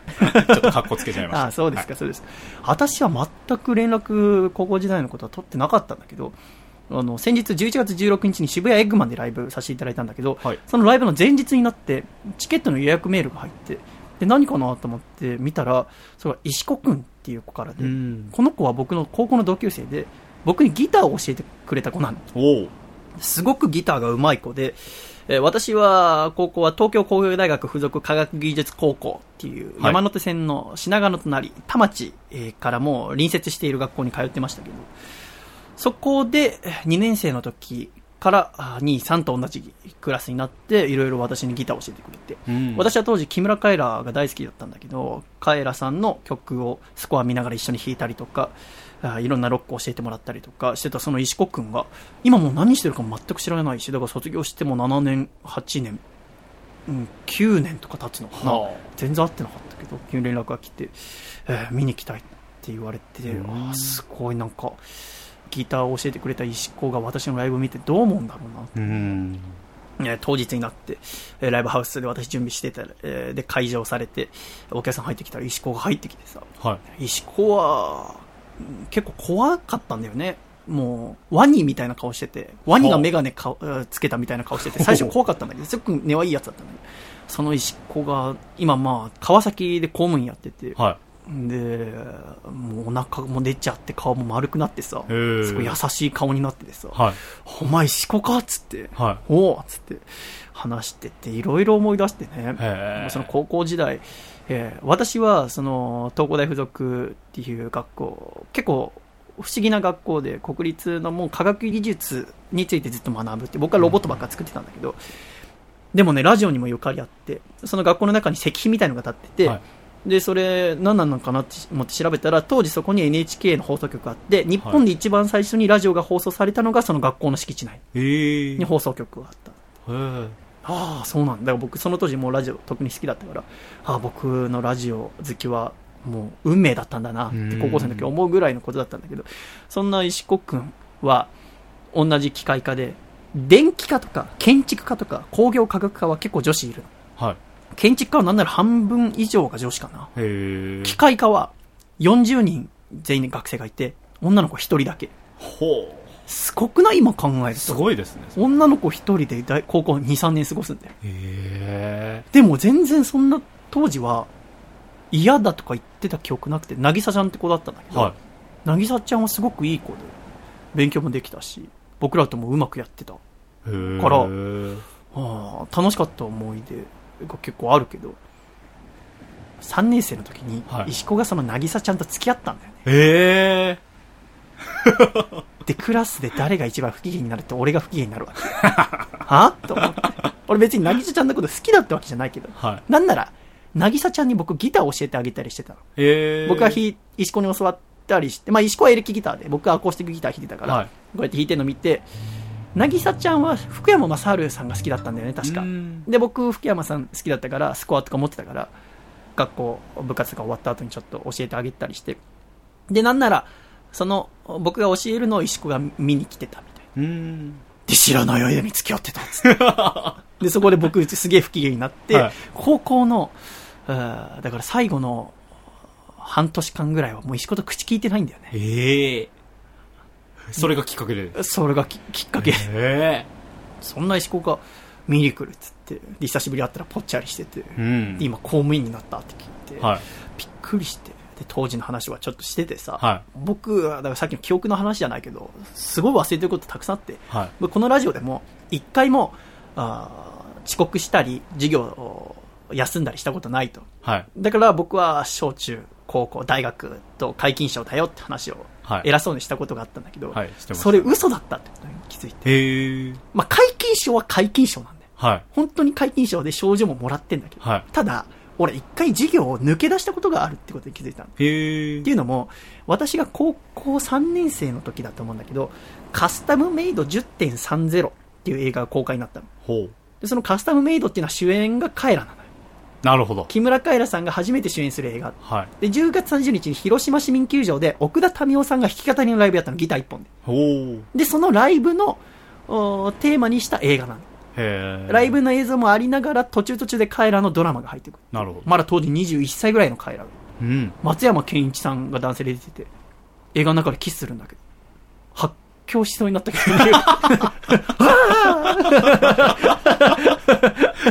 うん、そんなこともありながら、うんただその映画がすごく見たいと。まあ一回見てんだけど、はい。舞台挨拶があると。うーん。横浜のあー港未来の映画館で、はい。ワールドポーターズの中のね。で、そのおチケット、えーその上映はね、夕方ぐらい、17時とか18時だったんだけど、その日のチケットは予約とかできなく当日券で、発売が確かだけど、お昼の1時半とか。いわゆる授業中なの。そうですよね。いやその当時3限って言ってたか分かんないけど。はい。で、ちょうど体育の授業中で。体育は3、4限っていう2時間続きなわけ。はい。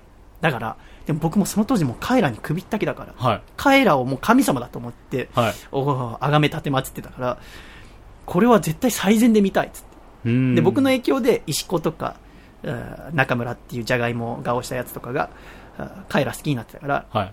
これ絶対行こうって話してて。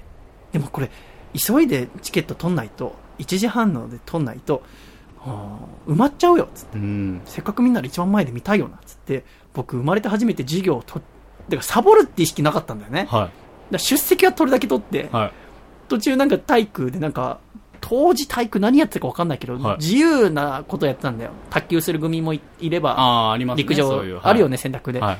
で。僕なんか多分抜け出せる授業だったんだよね。はい。だから、あーその授業始まった時にはいて、えーどっか別れたら僕だけ服着替えて、校門の門乗り越えて、看守さん、門乗り越えてないわ、看守さんがいたから、見られたら怒られるから、なんか草むらかなんか抜けて、田町から、あー品川まで行って、品川から横浜、横浜から桜木町っへて行こうと思って、もう一世一代ですよ。その当時の私にとっちゃ。はい大脱獄でござえ。いうます。ん。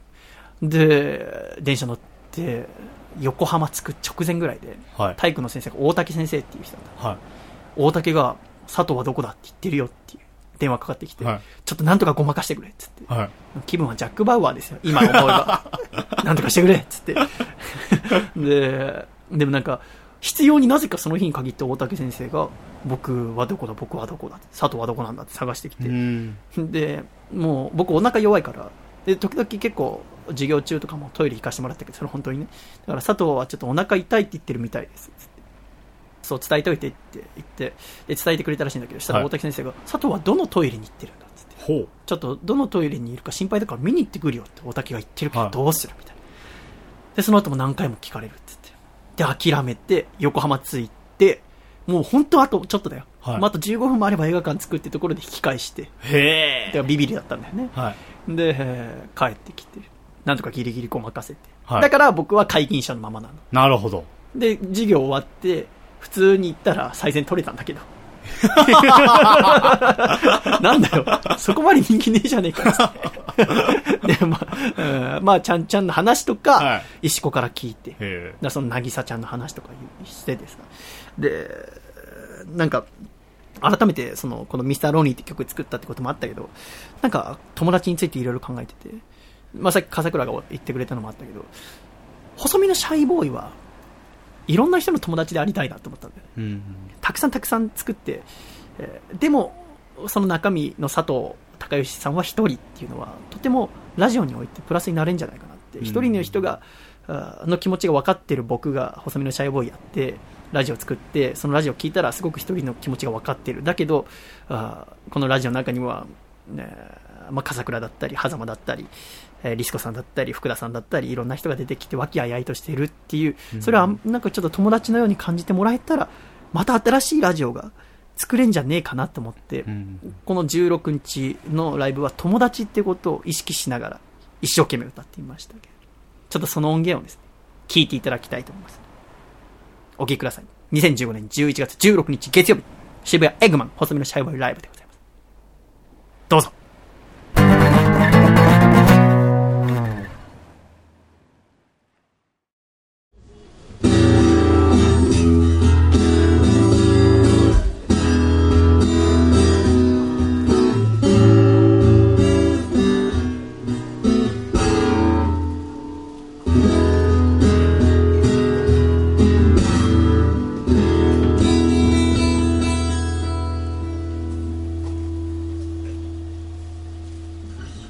こんばんは、私は細身のシャイボーイ本名は佐藤と申します。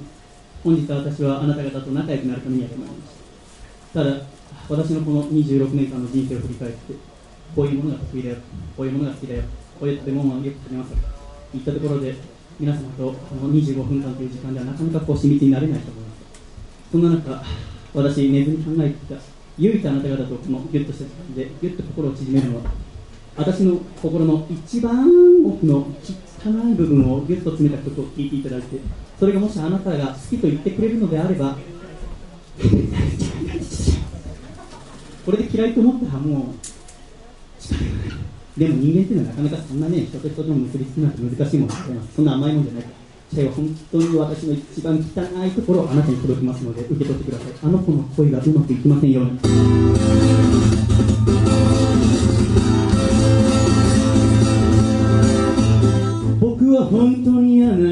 つだなヘドが出るほど。心の中いつも真っ黒黒でたまんない。やいや。好きなあの子が好きな男は僕じゃないことが。耐えられなくてずっとうじうじうじうじ。僕の何がいけないの問いただしてみたいけれどあまりにも心当たりが多すぎてなんだか辛いやたった一つだけ願い事を聞いてよ神様。僕の恋を叶えてなんてずうずしいことじゃないから。どこ見てもいつ見ても愛しいあの子。僕のことなんか見ちゃいない。へ負け惜しみ。で神に祈るよ。あなたの恋がうまくいきませんように。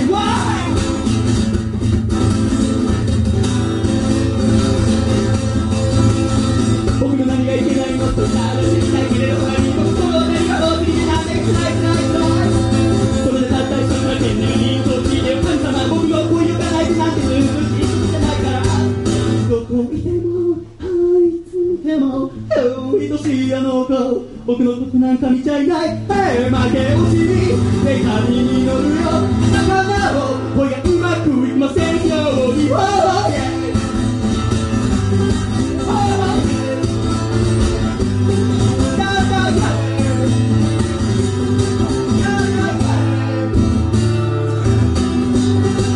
聞いていただいたのはあの子の声がうまくいきませんでしたし改めてました私は細身のシャイボーイと申しますどうぞよろしく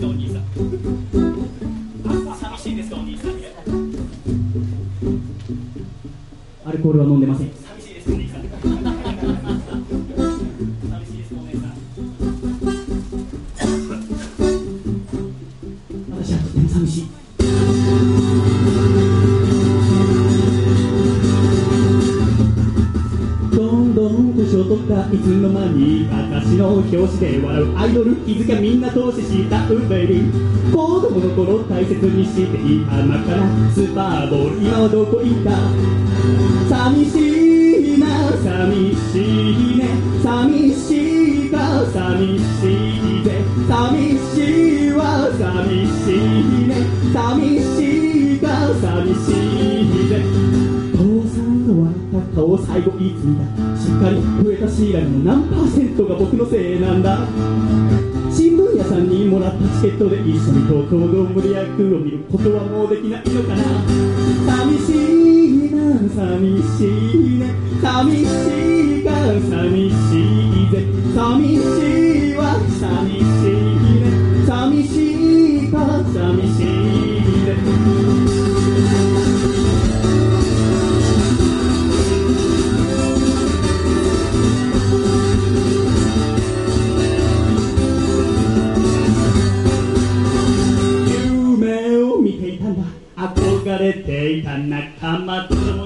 に高みを目指すそんな自分の姿。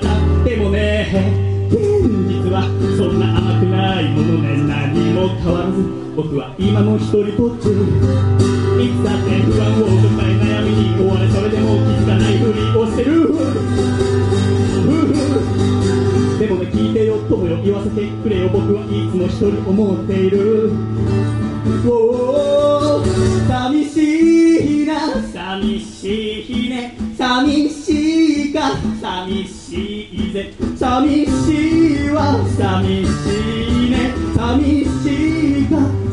you.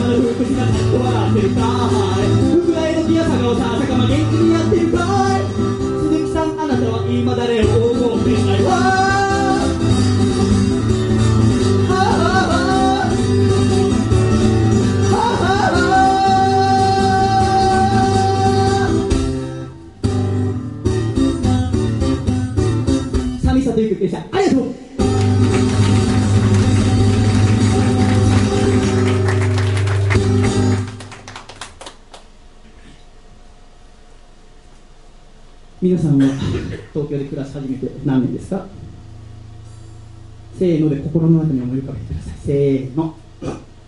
平均5年というところで試合が分かりましただんだん仲良くなるみたいな感じでした楽しみですね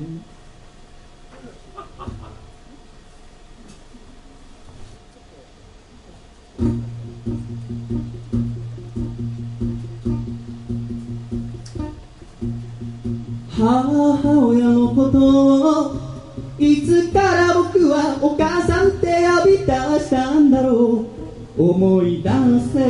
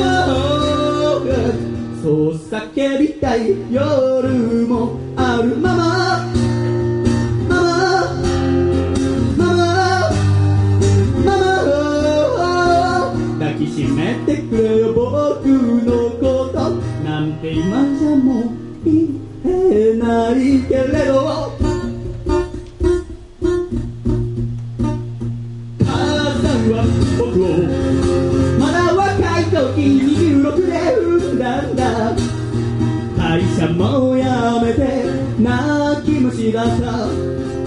体も弱く世話の焼ける子供だった。本当にごめんなたまに思うんだ。僕を育てるため何を諦めてきたの？教えておくれよ。僕は理想の息子に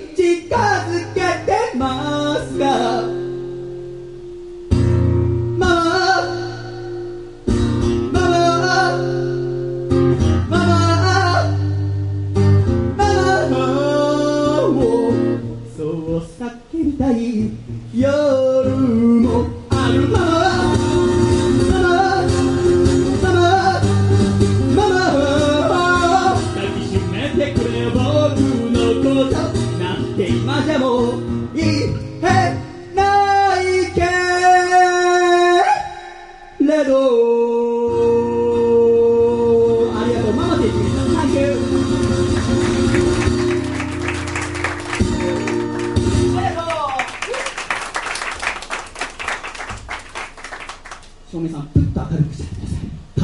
コンビネーションありがとうお姉さん、えー歌ってる時やっぱり私はお姉さんごめんなさいね。私は本当に生まれた時からモアイ像みたいな目のへこみ方をしてるせいでライティングがうまくないとこうお客さんに目が真っ暗なまま届けてしまうという中でお姉さんのライティングは私のおそらく目がちゃんと見えるライティングだと聞きながら思いました。とてもいいコンビネーションだと思います。改めて佐藤と申しますサンキューお姉さん下の名前は？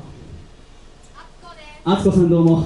高吉ですえー長い付き合いになると思いますこれからもよろしくお願いいたしますさてエブリバディこれご相談でございますすごいちょっとモニター見て俺神様みたいな感じるコースをうん。私はあ改めて細身のシャイブ、えー今年の夏に公開された「復讐のドミノマス」という、えーバンドじゃないものの望月美優さん。が主演女優の映画で曲を提供させていただきました。あそれもあって、えーそのおつながりで万門のあーゼップ東京でとか見に行かせていただいたりしてましたので、えー今日天達さんとご一緒するのをとても楽しみにしておりましたが私は女性を前にするとうまく歌えないっていうのがありますのでなんならそこら辺の女性陣も全部邪魔なんですけど 嘘です嘘です。じゃあ恥ずかしいやりやるからそういうこと言っちゃう、えー本当はとても嬉しいんですけどただあのー今日リハーサルいわゆる逆リハーサルという順番ですから、えー最後に、えー出演される方からどんどんリハーサル先にやっていくという中で私は最後から2番目あだからリハーサルは最後から2番目出演順は最初から2番目。で私が歌ってでこうやって歌ってリハーサルも私はもう全力でやるっていうことを決めてますのでリハーサルの時からちゃんとやらないと本番失敗してしまうんですけど、えー途中歌ってたら次にリハーサルをする天夏さんがそこにちょこんと座って、えーもう出番をこうちゃんと準備したりとね。もう先に準備してるってすごく素晴らしいことなんですけども。私からするとおー邪魔だなっていう。そんな綺麗な目で見つめられるとですね。司会もうまく歌えないなと思いながら。あー今日もなかなかコードストロークがやっぱ乱れつつですね。お送りさせていただきました。が本当に申し訳なかったですなんですけど申し訳ない。ただですね天夏さんにちょっと一つだけ相談があるんですけどね。天夏さんどうもはじめまして。細身のシャイボーイと申します。すみませんたくさんそっきない態度を取ってしまいました。あまり私はね、本当あの、あんだけキラキラしてる人を見ると、3秒以上見るとね、網膜が潰れてしまうんじゃないかって、せっかくレーシックの手術受けたのに、またね、視力落ちちゃうんじゃないか、それが心配であんまり目見れない。んですただですよ、ね、こうして天夏さんのファンの方、またこの後出演されるファンの方々、前から歌わせていただいてですよ、また社員がもう,、ね、もうダメな男ように弦を切ってしまったということで、こういわゆる6個のうちの1個の弦切ったら残り5個で演奏しなきゃいけないっていうでもね、和音を奏でるにはこの6個の弦が重要なんでございますね。でもせっかくお会いしたあなたと私、あなたと私、あなたと改めまして私はあなた方と友達になりに行きましたので、やっぱちゃんとした音楽届けたいなっていう、ちゃんとしたロックの音届けたいなと思いながら聞きました。天音さん、こんばんは、ほとみなさいです。ご相談があるんですけれども、もしよければ、タギーを貸していただくことができませんか刺すやつがなくて大丈夫。いいですか？私はもうあのマイクもセッティングしなくて大丈夫生音で。やります持ってきます。すいません。ご足労お願いします。すいません。いや高さないって。うん。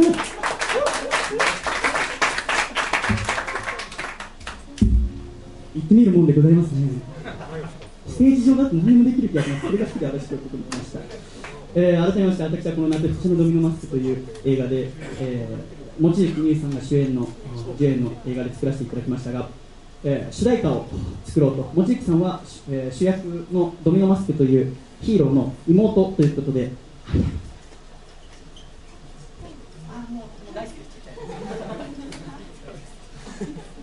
えーその望月美優さんが妹役ということで、あのー妹という曲を作ろうと思いました。で望月さんのことを知ろうと思って望月さんのブログだったりとか踊ってみただったりとかトイラーを過去のやつ全部見てすごく想像を膨らましたんですけどあんな妹はいないよ。ということで結構頑張って1週間ぐらい不倫級で望月さんのデータ集めて作ったんですけどすごく変な曲ができてしまって結果あんな妹はいないという結論に佐藤はたどり着きました。で私ももう今回初めて映画に主題歌使うということでちょっと張り切ってましたがもうここは格好つけずに私にも3つ下に妹がいますのでその妹の里穂のことを考えて作ろうと考えました。とても情けないことができましてお兄ちゃんというもののこの中にもお兄ちゃんの方もいると思いますし私はあ例えばグラビア雑誌とかこう見ていて自分より年上の人はすごくもう純粋にエロい目で見れるんですけど年下は妹がいるせいなのか全然あの見れないんですよ。恥ずかしいってなっちゃって。もうちょっと肌隠さなくていいの？お兄ちゃん的な感想をいつも抱いてしまいます。そんな中で、えーでも妹にいつも言いたいのは妹と私仲悪くて全然会話とかしない。望月ちゃんお兄ちゃんと仲いいらしいんです実際にお兄ちゃんいらして。あんな人はいないんですよ。奇跡です、えーそんな中で、えー私は妹と仲良くなりませんでしたがもしもフリホイお前が困ったことがあった時にまず最初に彼氏に相談するでしょう。それでもし解決しなかったら親に相談するでしょう。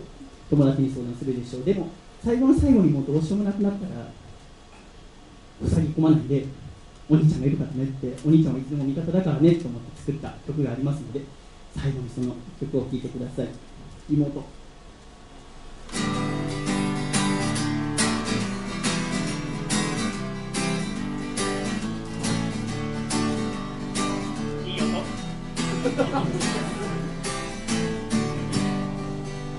お兄ちゃんはな戦っている学校や会社その他いろんなとこで会話すらしなくなったお前には知ったこっちゃないと思うが。うん年を取って大人になって徐々になぜかノリが出てなんか寂しいな。でもたった一つ覚えていてどんな時は兄貴さ困ったらいつでも頼ってくれ。ほう分かっておくれよ妹よ。この世でたった一人の兄弟なのさ。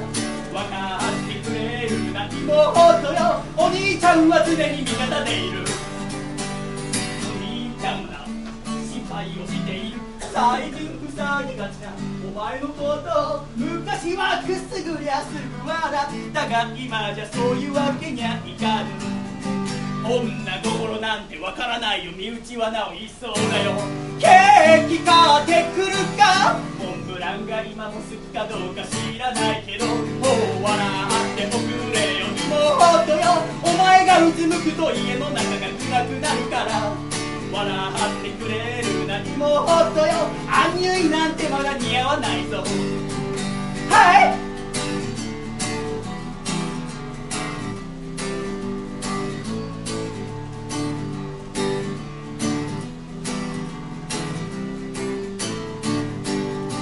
いつかお前どこか嫁ぐ時は早めに知らせておくれよ がいるから。相手にケチつけることはないができれば年下がいいな。兄貴面したいから。まだそんな日来るなんて思えないけどおう分かっておくれよ。妹よ。かっこいい兄貴にはなれなかったけれど分かってくれるな。妹よ幸せを願っている。笑っておくれよ妹よ。この世でたった一人の兄弟なのさ。分かってくれるな。妹よ生まれて死ぬまでずっと。何一つ変わらないよ。忘れるな兄ちゃんは常に味方でいる。Oh yeah! Oh yeah, oh yeah, oh yeah, oh yeah,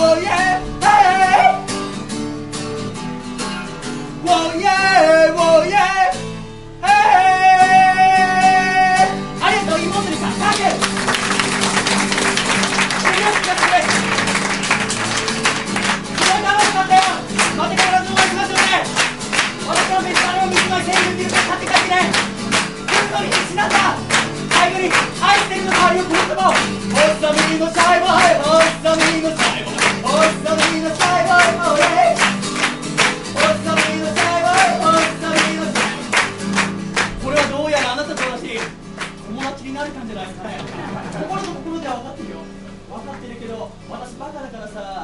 耳でそれを知りたいもんなのよね。私が細身のって言ったらシャイボーイで叫んでくれ。細身の。細身の。ミ身の。細身の。細身の細身の細身の別に誰シャイボーイとか言ったらいいんってぞミ身の。細身の。細身の。細身の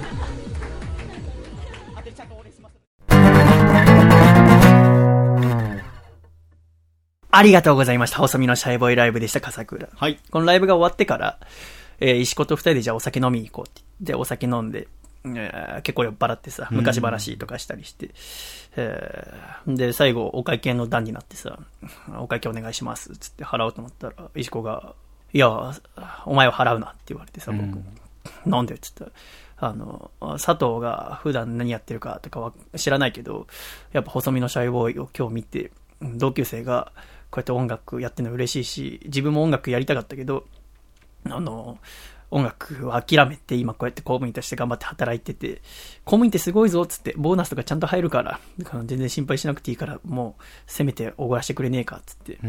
で、その時佐藤って言ってたんだけど、で、帰り別れる時に、高吉これからも頑張れよって言われた時、あ、そうだ、俺高校の時高吉って呼ばれてたわ、と思って。うん。今、そんなこと言われることないから、だから、あー自分は一人一人って言って、普段は誰と接することはないけども、昔確かに友達は私にいて、えーそのことを忘れなければ、どんだけ一人でもこれからライブに立ったりとか、で、本当にでもそんなこと言っても言葉とか思い出なんて薄れていってしまうけれども、そういう時は、細身のシャイボーイとしてライブをしたり、ここラジオで喋って、えーライブのお客さんや、このアコラジッコと、仲良くすれば、僕は多分、ずっと、楽しくラジオ作り続けられるんじゃないかなと思った、あそんな、1、2週間でございました。これからもですね、えーいい番組作れるように改めて頑張ろうと思いました。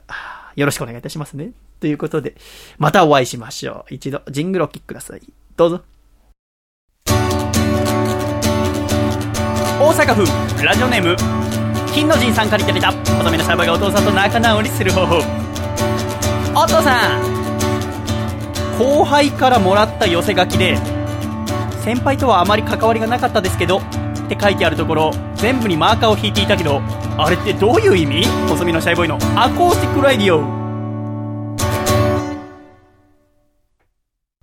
つれづれなるままにアコラジライフ！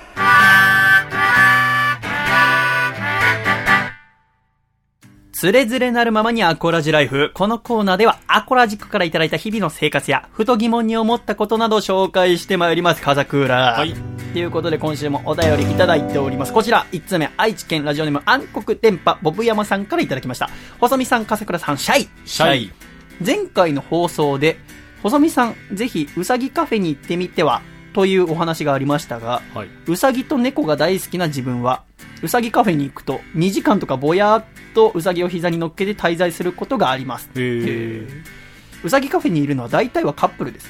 うん。キャー、うさうさかわいい、キャー、もぐもぐしてる、とか言っている女性は、男性がちょっとトイレ行っている間、席を外した瞬間に黙って携帯をいじり出します。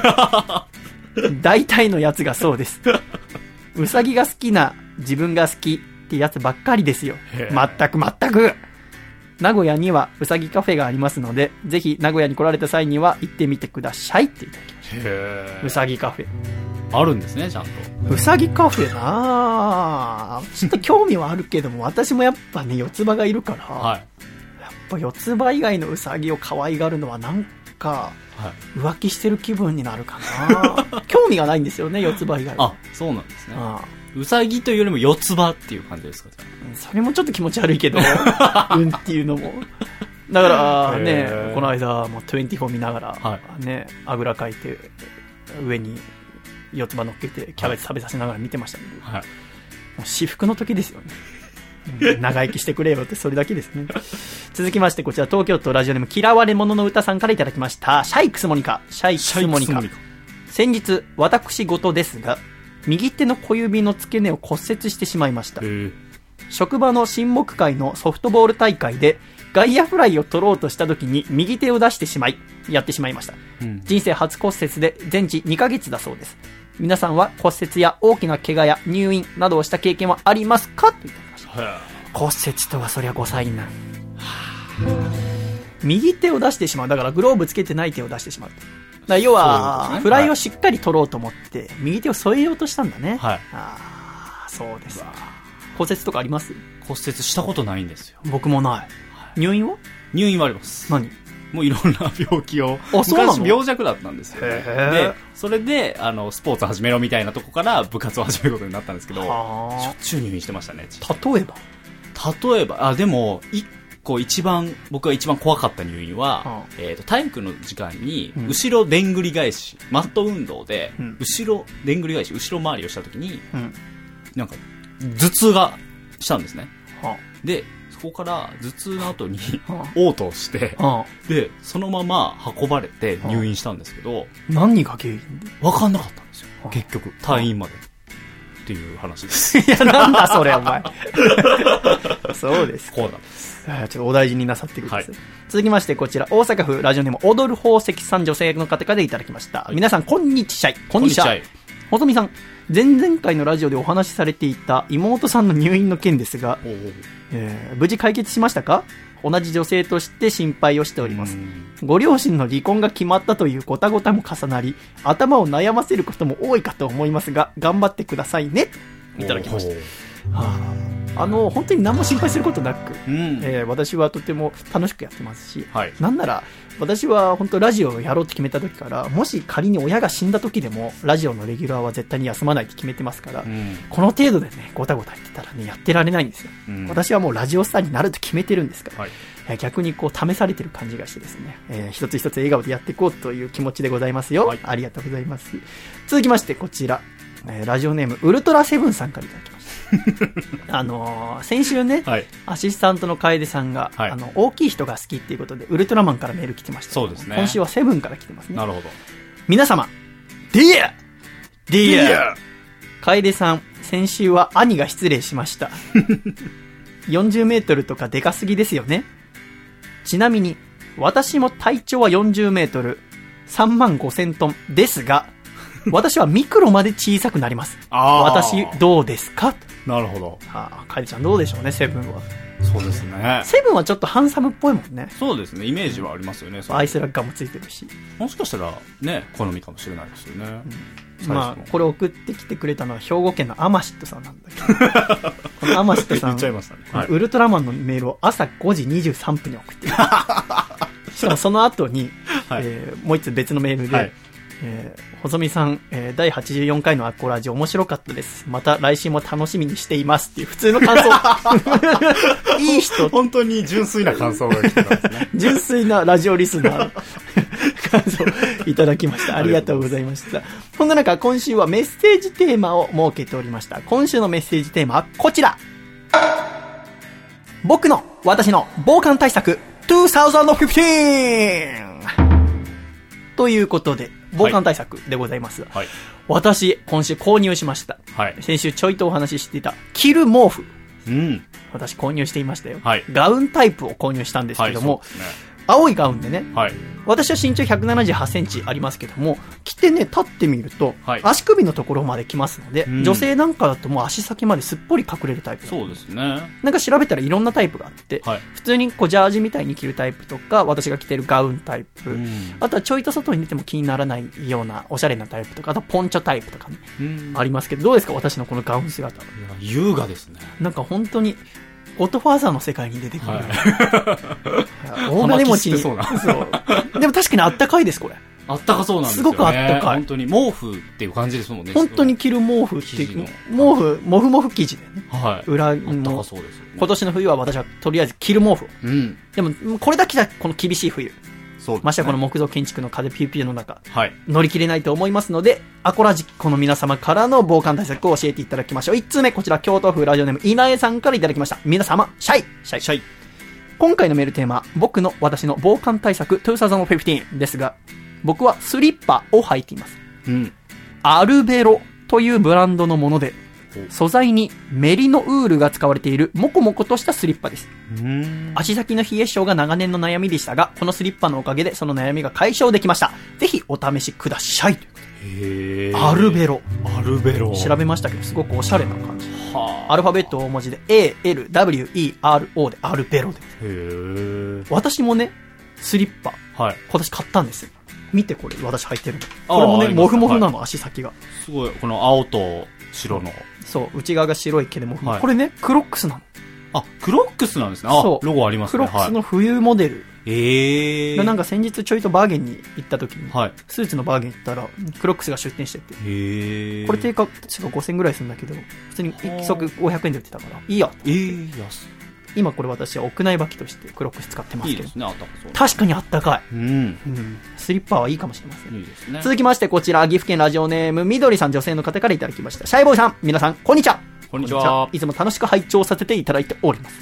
今週のテーマ、防寒対策についてですが、私はハイネックのヒートテックやタイツで毎年厚着をして過ごしています。うん。しかし、その方法では屋内と屋外を出入りすると体温調節がおかしくなったり、全体には暖かくても手足、足先が冷えたりします。うん。私は少し血圧が低めなこともあり、手足をこまめに動かすことで冷えを防ごうとしております。うん。今年こそは、と常に動かしていなくても血行不良にならないだけの筋力をつけようと今から筋トレに励んでいます。筋トレはいいですね、多分。筋はトレね。冬。冬の筋トレ。冬の方がいいですからね。うんやっぱ夏汗かきますから。なるほど。冬はどんだけ運動してもね、いいもんでございます。私も、ああ、あれかな。私、この三軒茶屋から世田谷公園によくランニング毎日してんだけど、はい。今週、先週ぐらいからかな。なんかランニングする人増えましたよ。うん。みんな食べ過ぎちゃったのかな秋とかで。そうなんじゃないかな。まあ、いいスポットとしてね、ランニングするんでしょうね。はい、よくランニングしてらっしゃいますね。いいですね。続きましてこちらラジオネーム、知れば迷い、しなければ迷うの恋の道さん、愛知県の方からいただきました。皆さん、シャイシャイ。メッセージテーマ、僕の私の防寒対策でございますが、私は2年ほど前から湯たんぽを使用しておりますは。あ寝るときに足元に湯たんぽを入れておくと体が温まってすごくいいです。一人暮らしで寂しい夜の人肌の温かみの代わりにどうでしょうかといただきましたなるほど。まあ、やかましいですけど。あの、湯たんぽは、はいアコラジッコの方からいただきました。うん。あの、ライブの時にね、レンジでチンするタイプの湯たんぽ。へえ。うん、まだ使ってないんだけど、寒くないから。ちょっとこの後使ってみようと思いますね。うん便利なもんいろいろ出てるそう。湯たんぽとか使う？僕は高校時代に使ってたあ、ことそう。がはいそれはお湯入れるタイプ。えっと、お湯ですね。はい。そうなの、そうなの。お湯を入れて。湯たんぽあんま使ったことないないいね。高いですよ。続きましてこちら、岐阜県、ラジオネーム、先祖は超底へ持つ地下の家来さんからいただきました。細見さん、笠倉さん、いつも楽しく拝聴させていただいております。ありがとうございます。ありがとうございます。メッセージテーマ、防寒対策2015ですが、私は今年も石油ストーブです。対流型の石油ストーブは万能で、鍋を置けば料理もできますし、熱燗も作れます。夜間を乗せれば加湿器代わりにもなるし、寝る前には沸かしたお湯を湯たんぽに入れて朝まで布団はポッカポカで過ごすこともできます。へ電気がいらないので災害にも強いのではないかと購入して以来、冬は重宝しております。あとは太ってきたのでスクワットして自家発熱しております。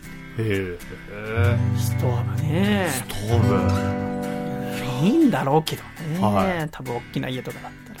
そうですよね。あとはもう私の家はもうほんとちょっとでも火がひょってなったら一瞬で燃えるでしょ。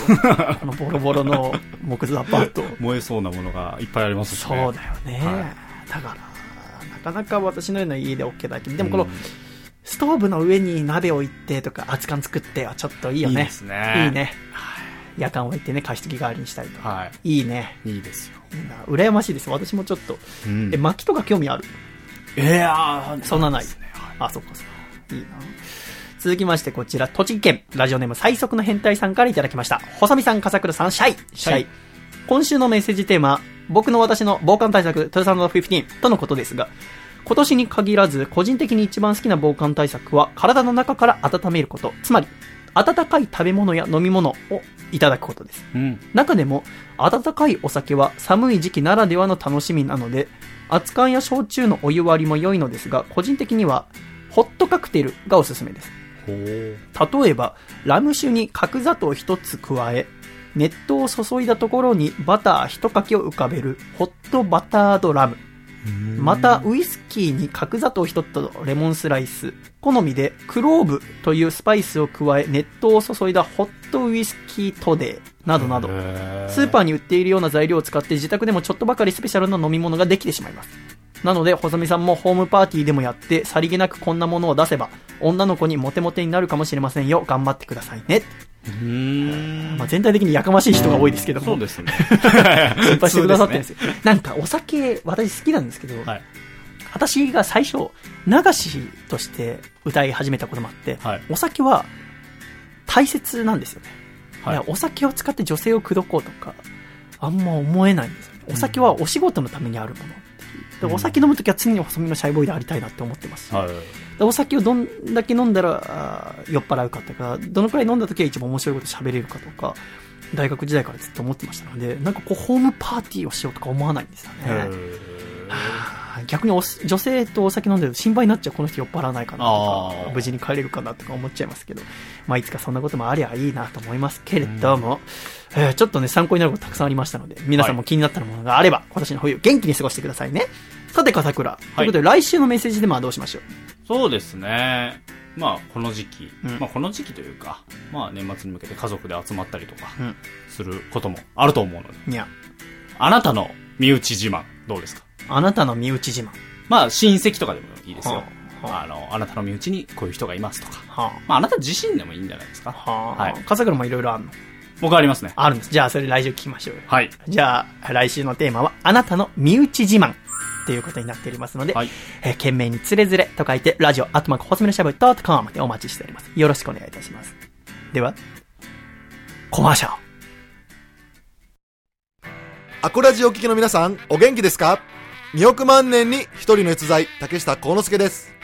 プロレスラー竹下幸之助の強さの秘訣は、離乳食から食べ続けているつくねにあります。ぜひそのつくねを僕の両親のお店、焼き鳥大吉千島店でご堪能ください。名物おかみと美味しい焼き鳥があなたのお越しをお待ちしております。お店の詳しい営業日やアクセスは焼き鳥大吉千島店で検索してみてくださいね。大吉の焼き鳥食べてデッドリフト200キロバンバン上げたったらええねん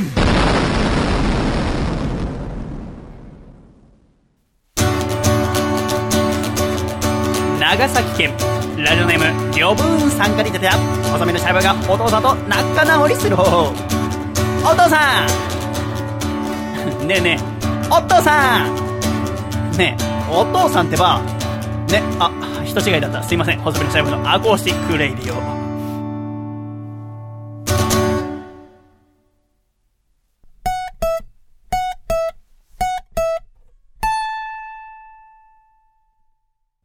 俺の人生をかけた人生をかけた人生をかけた人生をかけた人生のスタートです。見送りに来てほしいよ。君の人生をかけた人生をかけた人生をかけた人生をかけた人生のスタートじゃん。手を振るよジケラチョ。狭間律師のスーパーハイパーイヤー。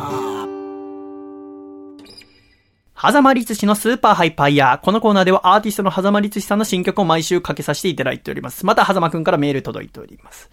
シャイさん、笠倉さん、お疲れ様です。お疲れ様おです。疲れ様です。今週も新曲を送らせていただきます。今週はポップでパンクなラブソングを作りました。You Make Me Crazy というタイトルの曲です。合唱できるような曲ができた気がしております。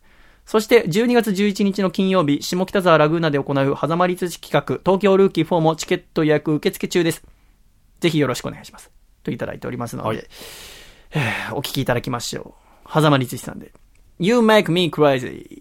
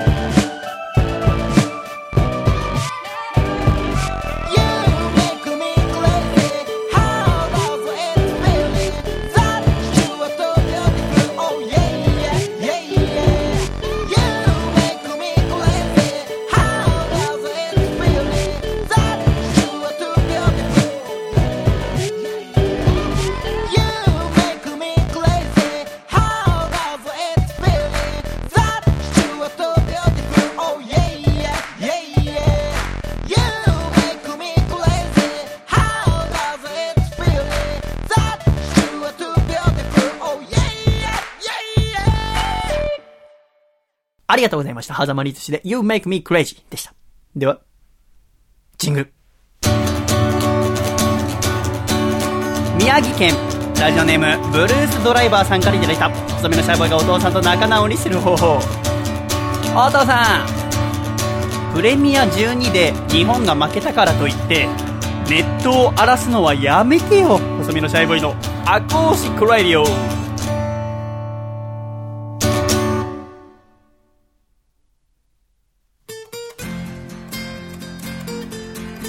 権のない音楽会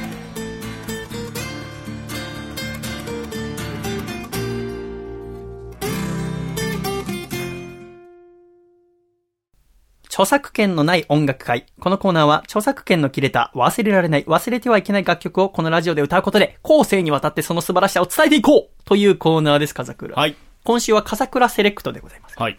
何を歌いましょう？今週はですね、はい虫の声。虫の声。はい。歌いましょう。これは皆さんきっとご存知でございますね。そうですね。ちょうどこの秋の時期の曲でございますが、うんこの虫の声、作詞作曲は不明でございますので、はい著作権もないということでですね、歌ってみたいと思います。はい。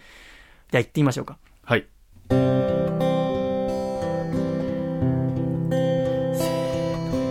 あれ松虫が泣いているチンチロチンチロチンチロリンあれスズムシも泣き出したリンリンリンリンリンリン秋の夜長を泣き通すああ面白い虫の声 ってなってますよ。いきますよ。せーの。キリキリキリキリ、キリギリス。ガチャガチャガチャガチャ靴は虫。後から馬追い追いついて。ちょんちょんちょんちょんスイッチョン。秋の夜長を泣き通す。ああ、面白い虫の声。ありがとうございました。虫の声でした。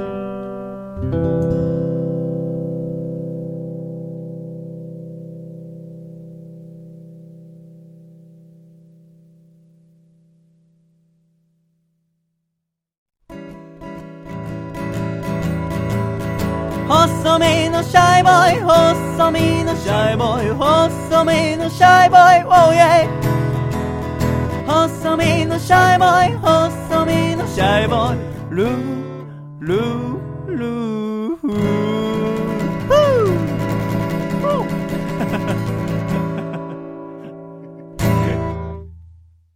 第85回細身のシャイボーイのアコースティックラジオ。この番組は大分県かこちゃん東京都シャトーブリアン、静岡県エルモミーゴ、埼玉県小林腰痛おじさん、東京都エクストリームパーリー、岐阜県緑、岐阜県はやっち、声優ラジオの時間ゴールデン、東京都中水園、以上9名の提供で、細身のシャイボーイと笠倉の2人でお送りしてまいりました。今週も最後までお聞きください。誠ありがとうございました。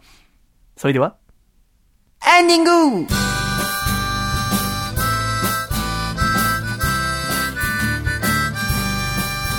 暖かいシャイということで第85回もエンディングでございます、風倉。はいあーアコラジコの皆さんも今週最後までお聞きくださりありがとうございました。ああ、11月も終わりというところでね、はい我々二人でお送りしましたが、いかがだったでしょうかね。そうですね。3ヶ月ぶりの二人という。3ヶ月ぶり。まあ、今回のテーマ、記憶力と友達ってところですかね。はい難しいところでございますがね、どっちも。ね 多いには勝てませんし、うん。やっぱそのお客様とか私覚えるのすごく得意な方で、はい。大抵の人覚えてるんですけど、なんかライブをやった後にご挨拶とかさししていただくと、はい。ライブ終わった後はちょっとポーっとしてることもあってうん、その後会った時にちょっと忘れてしまってるとか結構あってですね、うん私もなんでも目の前でさ、メモ取るわけにもいかないじゃん。挨拶してもらって、そねその人の顔の特徴と。はい。出っ歯とか、鼻毛出がちとか、福田さんとか書くわけ。だから、まあね、一生懸命覚えるしかないんですけど、はい。